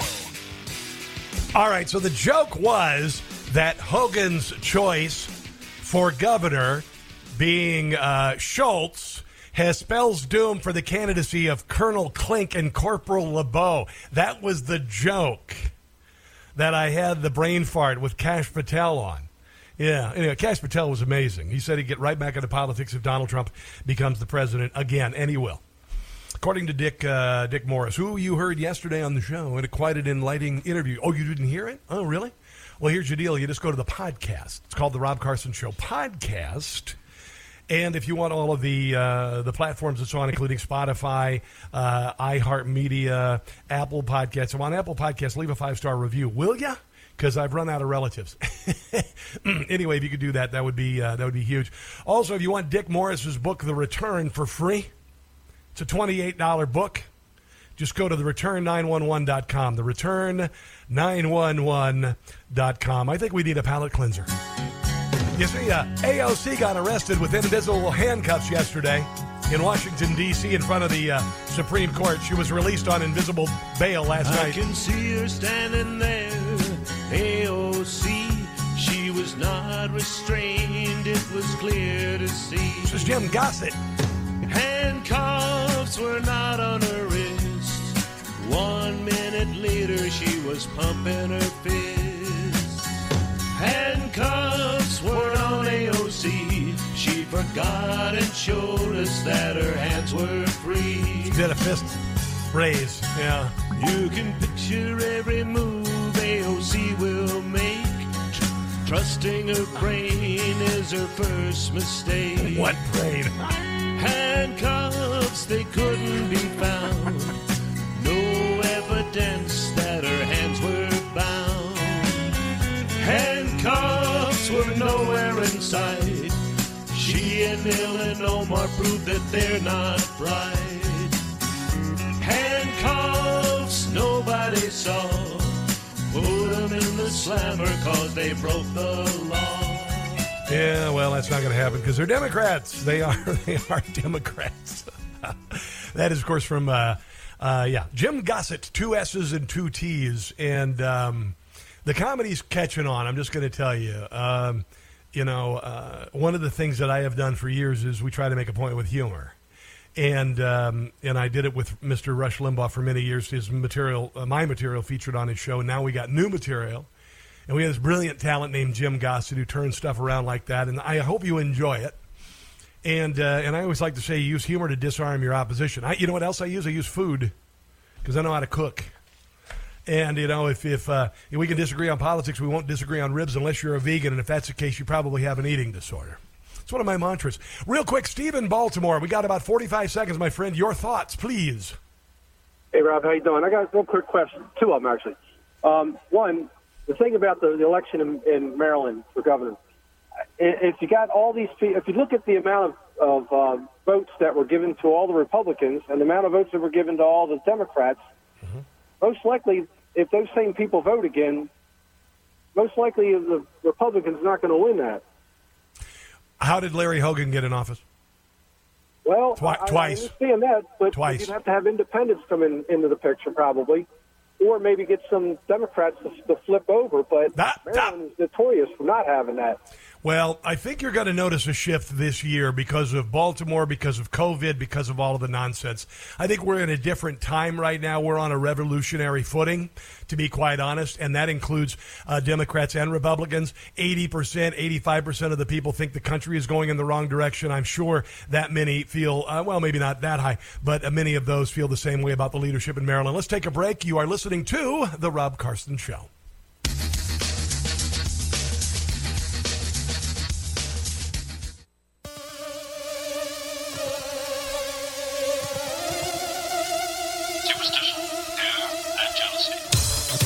All right, so the third hour of the show got a lot of stuff. Um, do you think that you uh, got a raise last year at work? Well, it was under like 5%. Uh, you didn't. Uh, you can thank Joe Biden for that. Pete Buttigieg, our transportation secretary, who is uh, transphobic because he knows nothing about transportation, he uh, gets confronted on Capitol Hill about uh, Joe Biden's broken brain. And uh, he has no answer. And he also uh, basically does a let them eat cake argument about those who can't afford electric cars, among other things. The last hour of the show is right ahead. Don't go anywhere.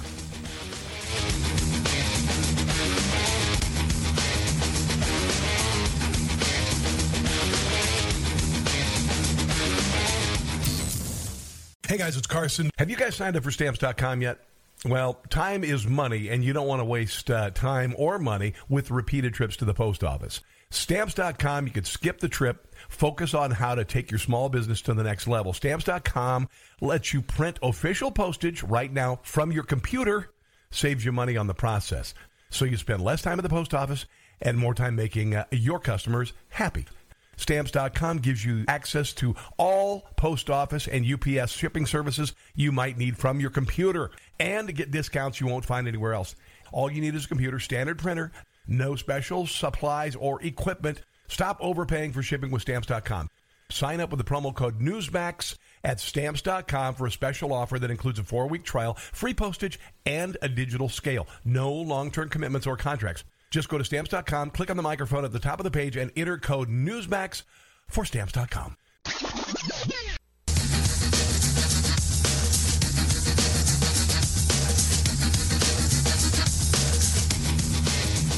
Rush Limbaugh shared his comedy for years. Now you'll hear it here. It's the Rob Carson Show.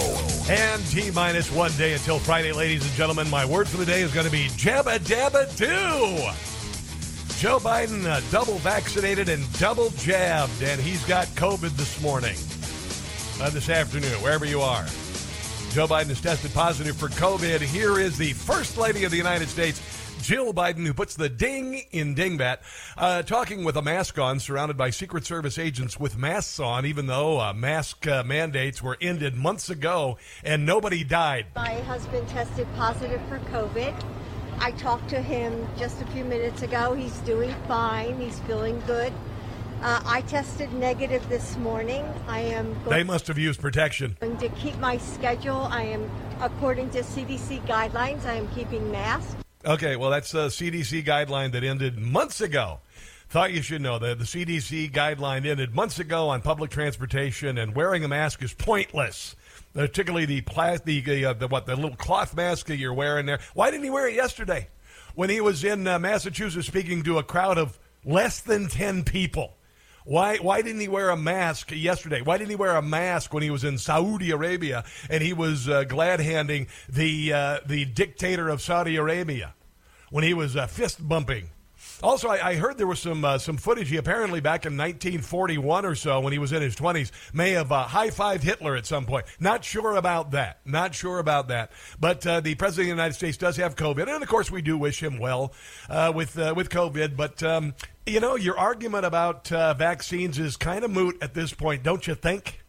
Don't you? Don't you think? I mean, uh, Joe Biden ordered 105 million rounds of vaccine in the fall, which means $3.2 billion to Big Pharma, and nobody wants to take the vaccine, particularly parents of toddlers. Kids five and under. Remember, they said it was okay to do a vaccine for kids five and under. Makes about a sense, about as much sense as saying, "Yeah, your eight-year-old can change genders at this point, honestly, when you think about it. And I would venture to say that your son having his penis removed by the time he goes through puberty is a little more dangerous than uh, getting a vaccine for COVID, which uh, the uh, what the fatality rate on young kids under five is like 0.00007 percent, so almost non-existent.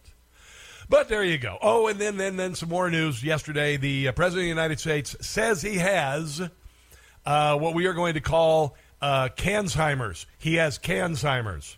Yesterday, the President of the United States uh, repeated a story that he has said in the past about growing up in Delaware. Apparently, the oil used to fall from the skies in Delaware.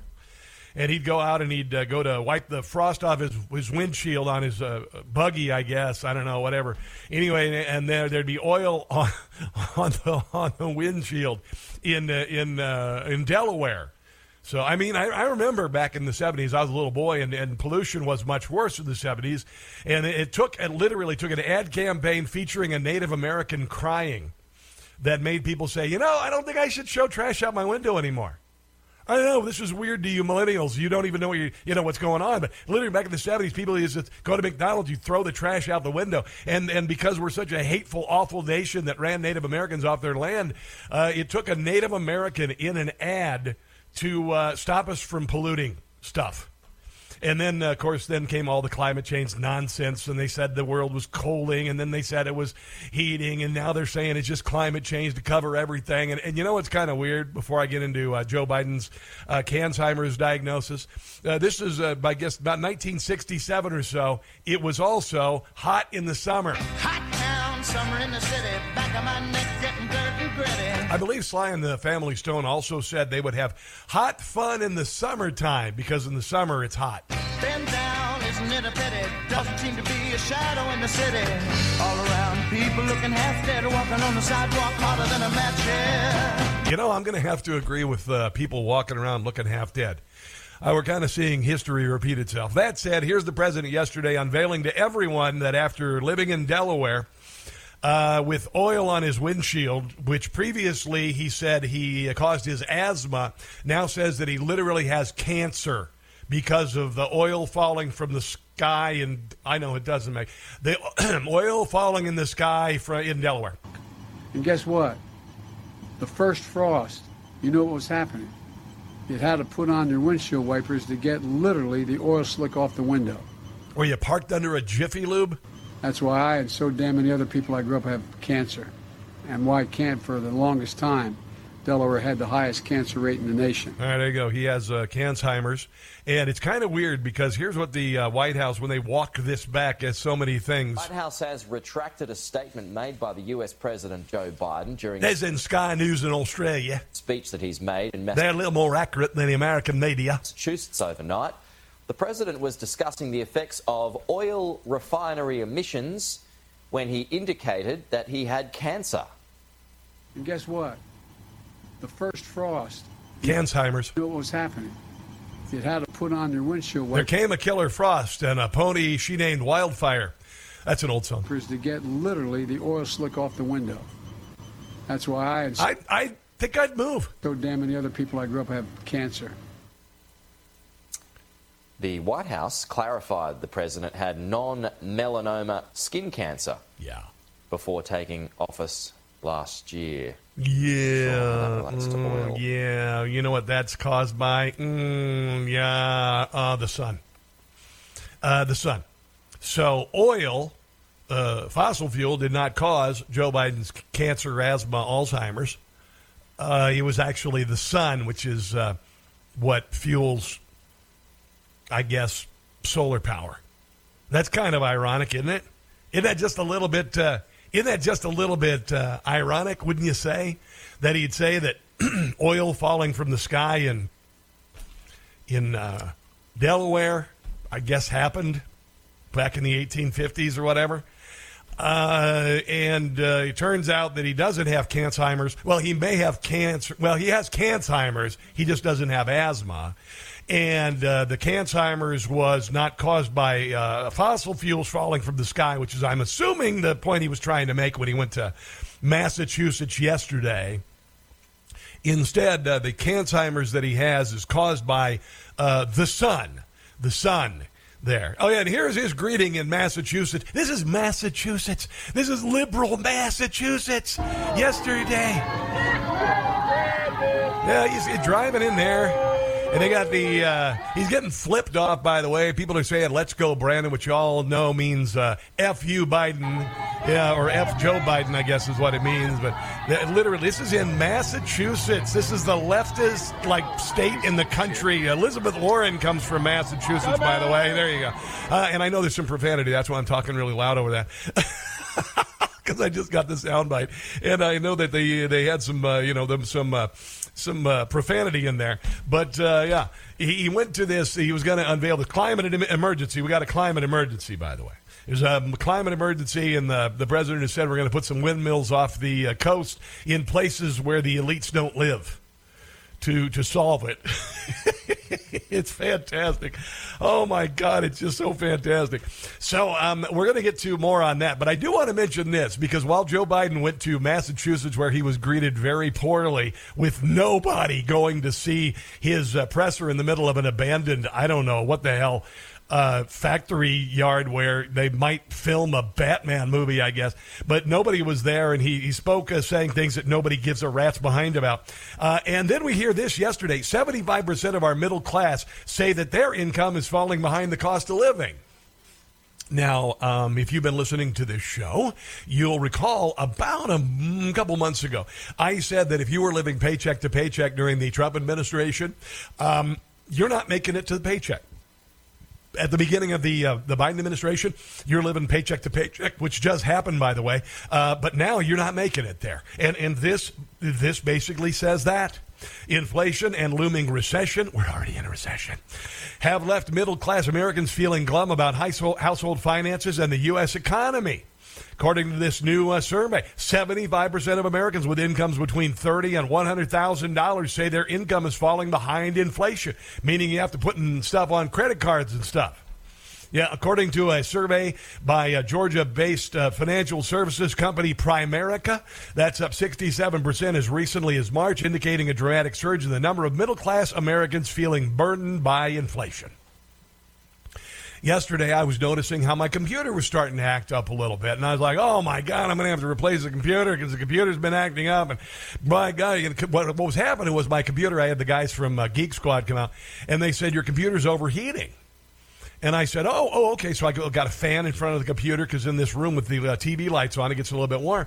And and my wife and I got a utility bill on Monday that I shared on the air. Our electric bill went from two hundred and thirty dollars last year at this time to four hundred and thirty-three. So yesterday, I'm like, what the hell's wrong with my computer? I'm getting ready to call the Geek Squad. I walk out of the hall, and my wife has the thermostat during the daytime set at 78.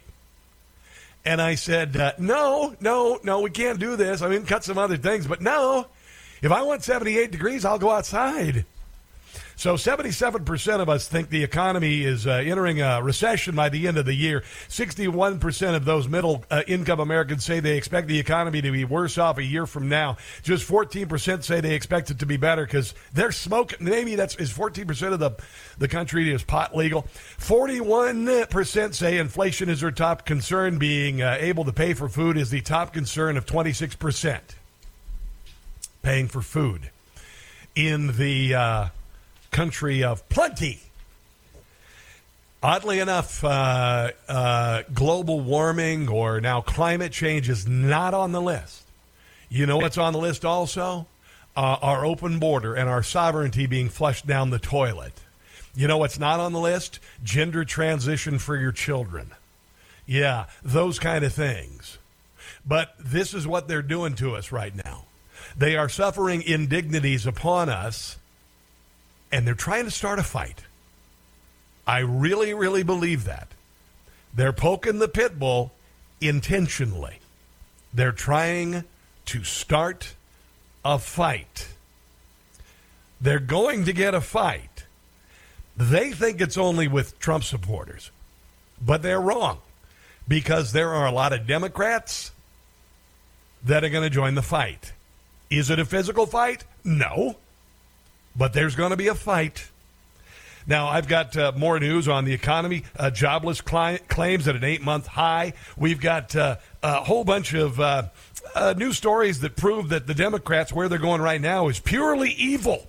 And then, of course, uh, Pete Buttigieg and John Kerry talking about why you should buy an electric car even though you can't afford groceries, among other things. Oh, and Mayra Flores is going to join us on the show today. Newly elected from a district in Texas that had been Democrat for 150 years. All of that and more coming up on this Thursday edition of The Rob Carson Show.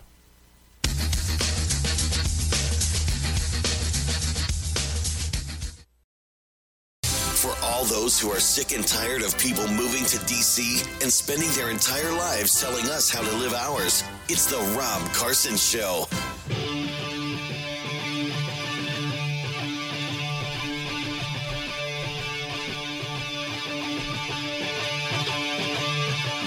So, you know, I, uh, I'm not a medical expert, but I think that uh, maybe COVID is sexually transmitted.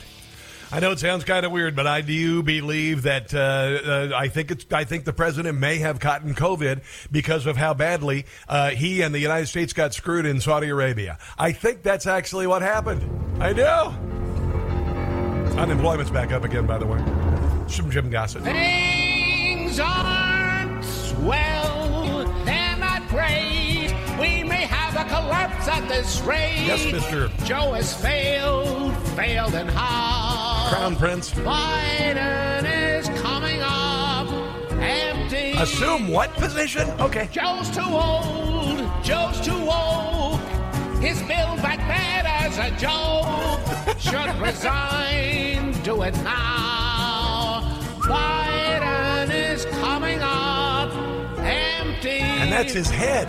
Inflation swells, watch it grow. We are going to hell under Joe. he has lost, it's clear to see. What a cost to you and me. It's a joke. Take the Congress back in 22. Mr. Biden is coming up empty for me and for There you go. That's from uh, Jim Gossett, uh, two S's and two T's. Uh, by the way, real quick, uh, Jim lives in Atlanta, and uh, and I've been working with Jim for years. And Jim does stage shows in Atlanta, and uh, we are going to tell you where to go when uh, he's performing again, and then hopefully, as the show grows and we get on stage, maybe Jim will be part of the act. We'll see. I'm just thinking out loud here. Uh, Joe Biden is not thinking at all. So uh, anyway, JimGossettComedy.com. Americans jobless claims claims at the highest level in eight months. Uh, applications for jobless aid for the week ending July 16th rose by 7,000 to 251,000 from the previous week's 244,000. Uh, that's the most since November the 13th of 2021 when 265,000 Americans applied for benefits. So uh, there you go. There is uh, there is that. And then there's the uh, President of the United States trying to push us into uh, this climate change nonsense.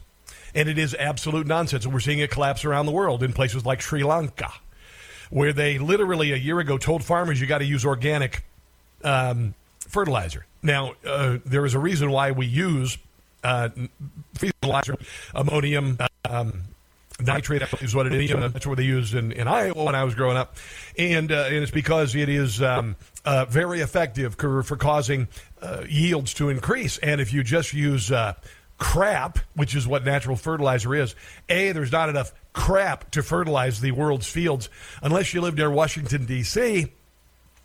And so we've raised uh, the food production levels to unbelievable levels using technology and ammonium nitrate, among other things.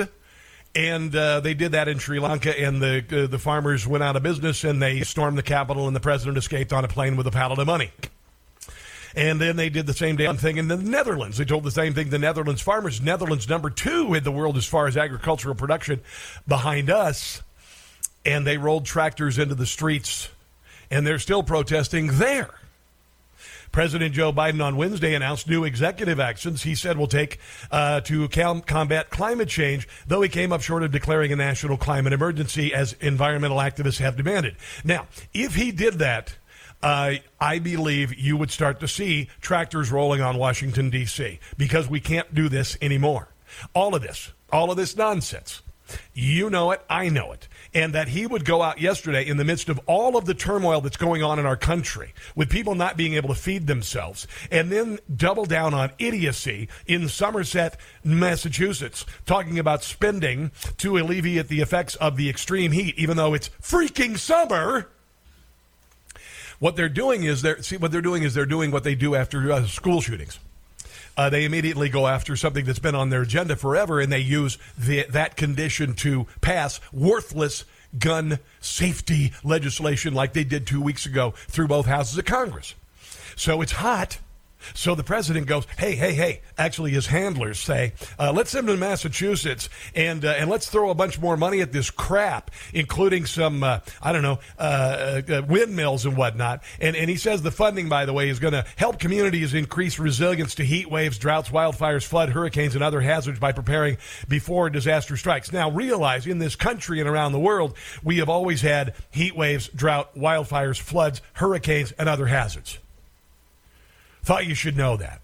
It's not like you're going, hurricane? What the hell's a hurricane? What is it? It's a storm? Are you kidding me? What, a wildfire? California never sees wildfires, only every freaking year. Biden spoke about the new guidance from the Department of Health and Human Services, uh, which is run by a transgendered individual. We'll talk about that later. Uh, funding for the low income home energy assistance program in there, community cooling centers whatever. Always, you know, kind of about as good as, as, as those open air drug markets in San Francisco, by the way. And then, of course, all the other falderall wind uh, wind farms in the Gulf of Mexico, Galveston, Texas, Lake Charles, Louisiana. Certainly not off the East Coast. Certainly not off the West Coast because you know that's where the elites live. I got some great audio from uh, Kamala Harris. Uh, also, uh, Pete Buttigieg yesterday doubling down on his elitism. Your calls welcome 800 922 6680. This is The Rob Carson Show.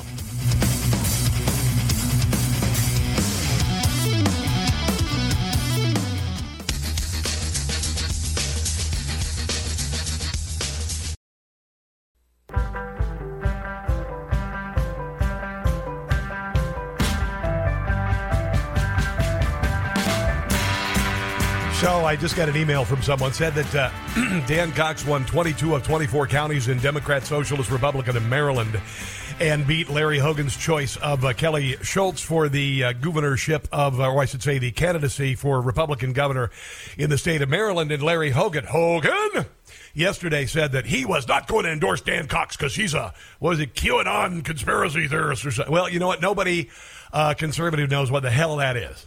So just go to the dustbin of history with you, Larry Hogan, you dope. And by the way, also they, I believe they might be uh, hiring at MSNBC. Apparently, the new uh, head of CNN wants to bring. he wants to bring uh, Joe and Mika over to CNN because CNN's ratings are so terrible that they want to bring over Joe Scarborough and Mika Brzezinski. It's just wow. Unbelievable. Unbelievable. Let's go to Bob in uh, Parkville, Maryland. Hello there, Bob, and welcome to the Rob Carson Show. You want to talk about Joe Biden's uh, cancer, Cansheimer's. He has Cansheimer's. Go ahead. Yeah, he uh, talking about skin cancer caused by oil and all this business. No, it's caused by the sun. All right. Yeah. That's, that's where it's from. Directly from the sun. Yes. Or from under those lamps that you go go into a, a have a Yeah, the UV lamps, the, the Yeah, tanning booth. yeah, the tanning booth. Yeah, yeah. yeah. overexposure to that. Yeah, that's exactly uh, what it's about. It's it's it's caused say- by it's caused by the same stuff that uh, Biden wants to run the power or the country on, which is solar power. That's what caused his cancer. I tell you what he's running the power over, what he's about the power of this country, but I can't repeat it over the air. Well, I understand. I, uh, I had skin cancer myself. yes. The late Steve McQueen Yes. melanoma. Yes. That's the worst part. I know. He, you know what this guy in the White House would tell you if he caught melanoma? What? He, he's going to have a cure. There is no. Oh, yeah, I thought he was going to cure cancer. That's that's true. You're right, Bob. He He uh, just he 50 years old, Steve McQueen did. And he I know. Practically every last son he had to try a cure for it. There was none. Uh-huh. I had skin cancer myself. Yes. A little dot, red dot on my right forearm years ago. Yeah. It didn't it didn't cure itself. So my wife said we're going to go to a dermatologist, which Yes. she, she took me there. I wouldn't have gone without her. Yes. But um, that's my late wife. Yes. Uh, doctor looked at it. Dermatologist, you got cancer there. He said, Yes. well, it died. He did they cut it off? What did they do? I'm going to have to examine the rest of your skin. Let's cut to the chase here. Go ahead. I had skin cancer. Everything was fine except my left eye. I had cancer under my left eye. Oh dear Lord. And he told my wife, he said, if you got him here six months out of the way, he would be dead. Yeah. That Oh yeah. went straight through my left eye to my brain. All right. Thanks for the call, Bob. I do appreciate it. Um, you know, and, and this is kind of funny because I'm at the age of my life. You know, I'm in my mid 50s. Every time I go to the dermatologist, I have something frozen or burned off. Yeah, have you noticed that? You're going to get that eventually. Wasn't caused by oil falling from the sky. It was actually caused by uh, sun exposure, which is what the Biden administration wants everything to run on, which is not possible. And also, all of our solar panels come from China, and all of our batteries come from China, and all of that. But, you know, other than that, nothing to say. And this is kind of interesting. There's kind of a pattern going here. Um, for instance, uh, during the height of COVID, uh, our leaders told us that we had to wear masks, told us that we had to close down our businesses, told us that we couldn't go to church, told us we couldn't have gatherings. And in the height of all of it, uh, Anthony Fauci went to a baseball game, threw out the first pitch, and sat with his friends without a mask on, which would have surely meant death. I mean, immediate death for somebody who was 81 years old. Then you had Nancy Pelosi. Her comorbidity is, uh, well, being an awful person and also being 81 years old, now 82. And yet she ordered a little uh, hairdresser that she went to open, didn't wear a mask, went into the hairdresser to get her hair done, and which surely should have been a death sentence, right? Right? Uh, and look, oh, oh, oh, and then, then of course Gavin Newsom, in the height of the pandemic, he said that you can't dine out, you cannot go into a restaurant, you can't open your restaurant, and he goes to a restaurant called the French Laundry to show you how out of touch really filthy elites are. They go to a restaurant that's actually called a laundry. Okay. I mean, you know the food's got to be pretty highfalutin if you're willing it, to call it the laundry. It'd be like calling it the the French toilet repair. You know, something like that. You don't you don't expect that. Oh my God, the French Laundry. That food is incredible at that laundry. And do yourself a favor, bring your dry cleanables because they'll do those while you're waiting. But anyway, he went and sat with like 20 people, and they spent $24,000 on booze. It literally $1,000 a piece on booze. And then afterwards, after sitting unmasked, surely a death sentence during the height of COVID, he said, Oh, gosh darn it, what was I thinking? I'm really sorry about that. Yeah, yeah, yeah. And then you see this happening. We are in the middle of a, a climate crisis. Everybody's going to die. The sea levels are rising. And uh, uh, Barack Obama's bought two beachfront properties, one in Martha's Vineyard and one in Hawaii. And all of the elites live on the coast. And all of the elites want to be as close to the water as possible. Now, if you believed in uh, global warming and the sea levels rising, then you'd think that maybe John Kerry'd want to build a house in Des Moines. Because sooner or later, that's going to be beachfront front property, right? Yeah.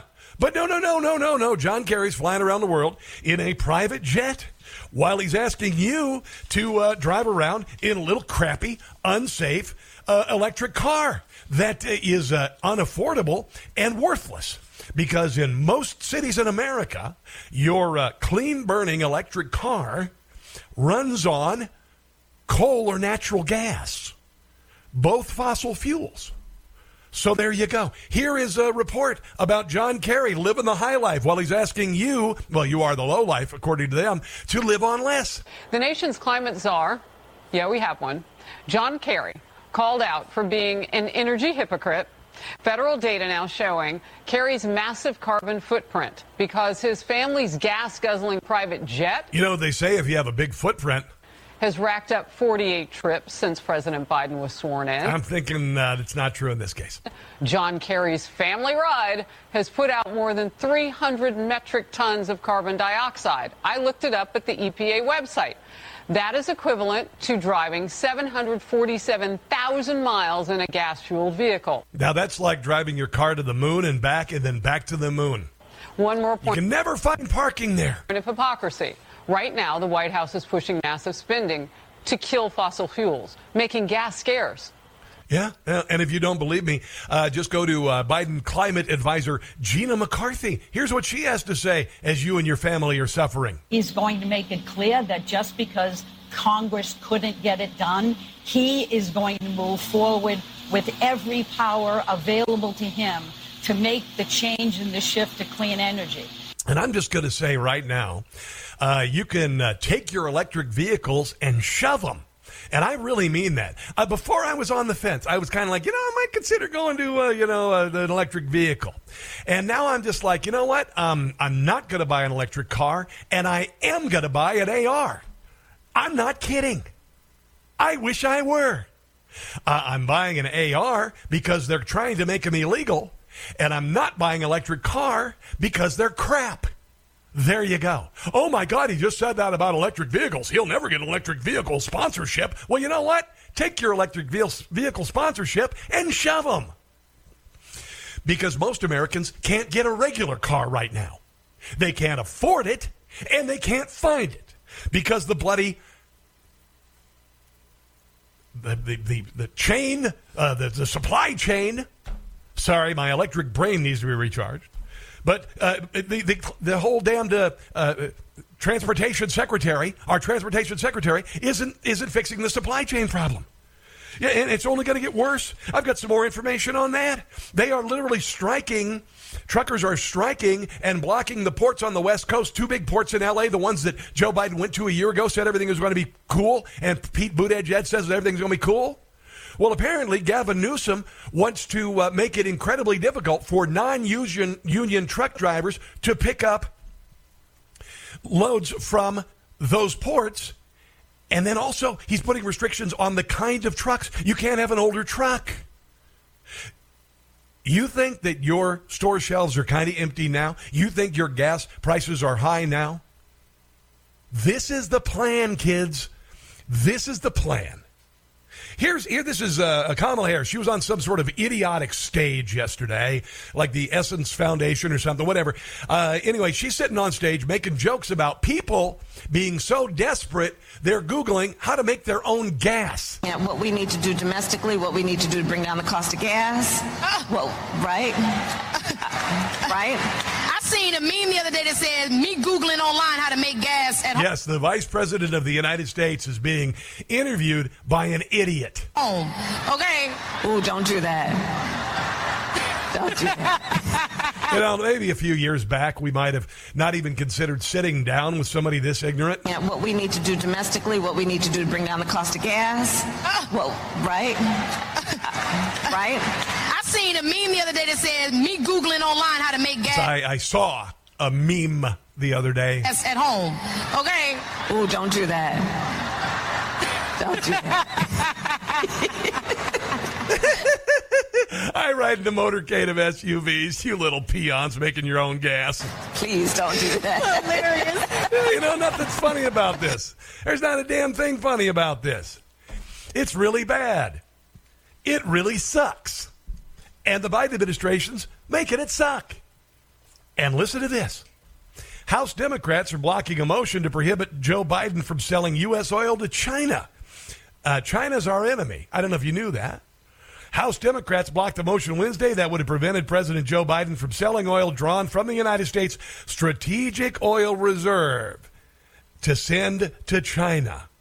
This is our strategic petroleum reserve, which is supposed to be used, by the way, for uh, emergencies, for a national emergency, and they're sending it to China to a company that is uh, CCP owned and is also a private equity firm Hunter Biden co founded. Yeah. Uh, yeah. Actually, he's got a, a two billion. Uh, he's got a stake in this company. Here is uh, Congressman David Valadao talking about this bill they tried to pass, but it didn't pass because Democrats are cool with our strategic petroleum reserve going to our enemy. Uh, this amendment would prohibit the Department of Energy from sending America's strategic petroleum reserves to China. Supporting this language is common sense, especially since uh, we need to focus our increase focus on increasing energy production and not supporting from our adversaries while Americans are still suffering from. Okay, so um, the uh, while you and I are suffering, while I just read that seventy-two percent of us are not even able to make it to the paycheck right now, uh, we sent fifty billion dollars to Ukraine for a war that we have no interest in, uh, and we don't know where the money went. We do know that a lot of the arms that we're sending are being sold on the black market. We do know that the, the 80 plus billion dollars worth of arms that we left in Afghanistan are being sold on the black market. We do know that Ukraine is one of the most corrupt governments in the history of the world, and we just sent them an ATM card with no limit. And while all of this is happening, we are suffering indignities, including our strategic petroleum reserve being sent to our enemies. They're poking the pit bull. They want to start a fight. I've got more on this. The Secretary of Transportation and his tone deaf elitism on the way. Your calls are welcome at 800 922 6680. This is the Thursday edition of The Rob Carson Show.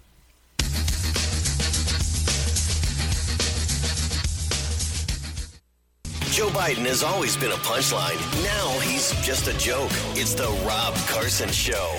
This is uh, rather metaphorical for the elite of Washington, D.C.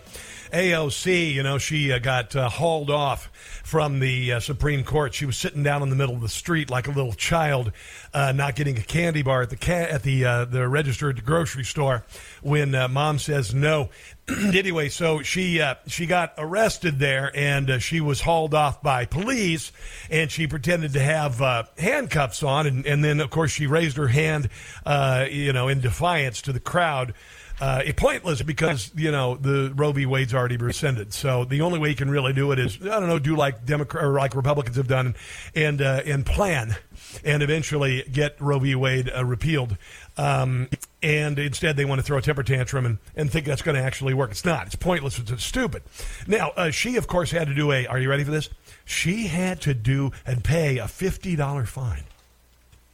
And she said, "I'm going to pay it tomorrow, cash, baby." That's what she said.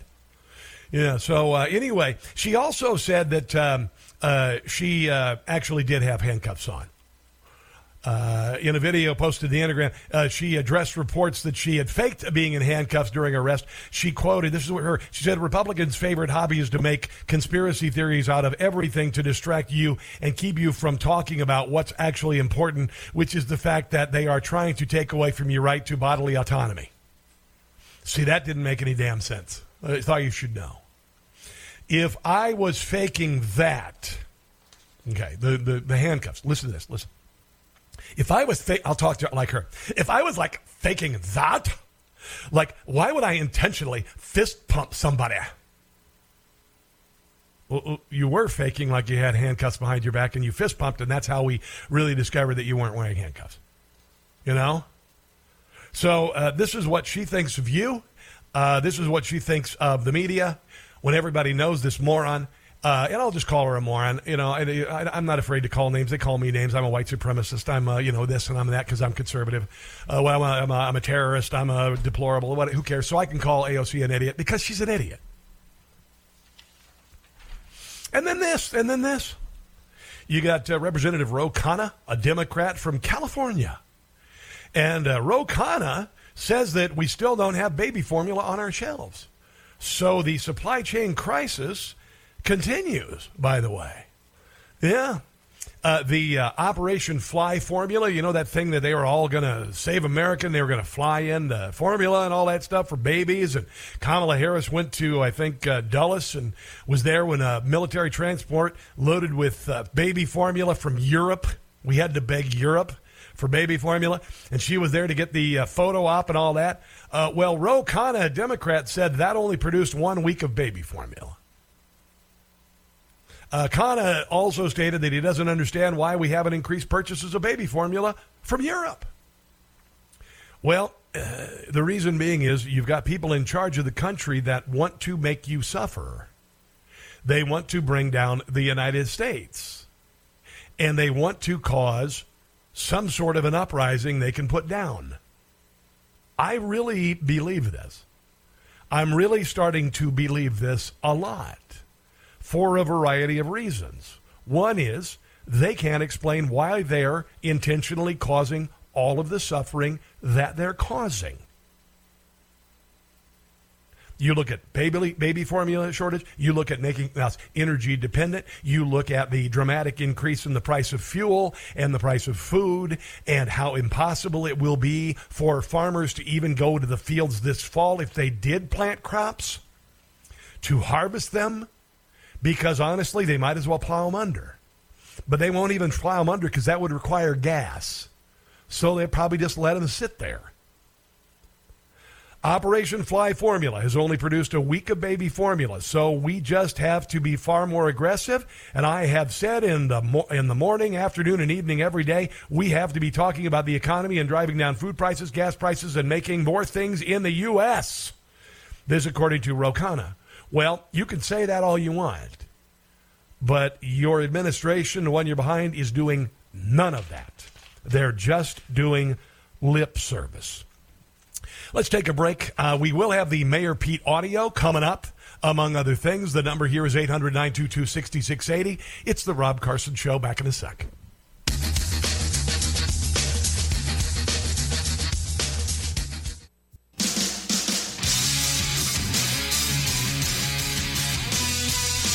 I think they're trying to pick a fight with us. Um, they're throwing all these indignities at us. They're telling us that our children need to change their uh, gender when they're uh, prepubescent. They are uh, opening the border. They are driving energy prices and food prices through the ceiling.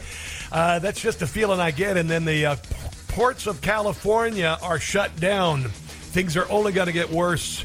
Uh, I've got much more on this. Your phone calls 800 922 6680. Uh, we're also going to have fun. Hour number two of the Rob Carson Show right after this. Stick around.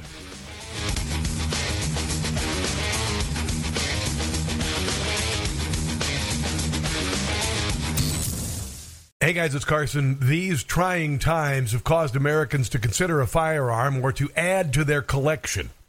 Check out European American Armory Corporation. They specialize in providing high quality, innovative, and reasonably priced firearms to the U.S. market since 1990. Whether you're looking for concealed carry or full sized in three popular calibers, they have them. Now, if you are a first time gun owner, you might consider the EAA all in one 9mm MC9s strike fire pistols that come fully equipped in a sleek, light, and ergonomic package. EAA's lineup also includes the MC312 series of 12 gauge shotguns for hunting, sporting, tactical, or personal defense.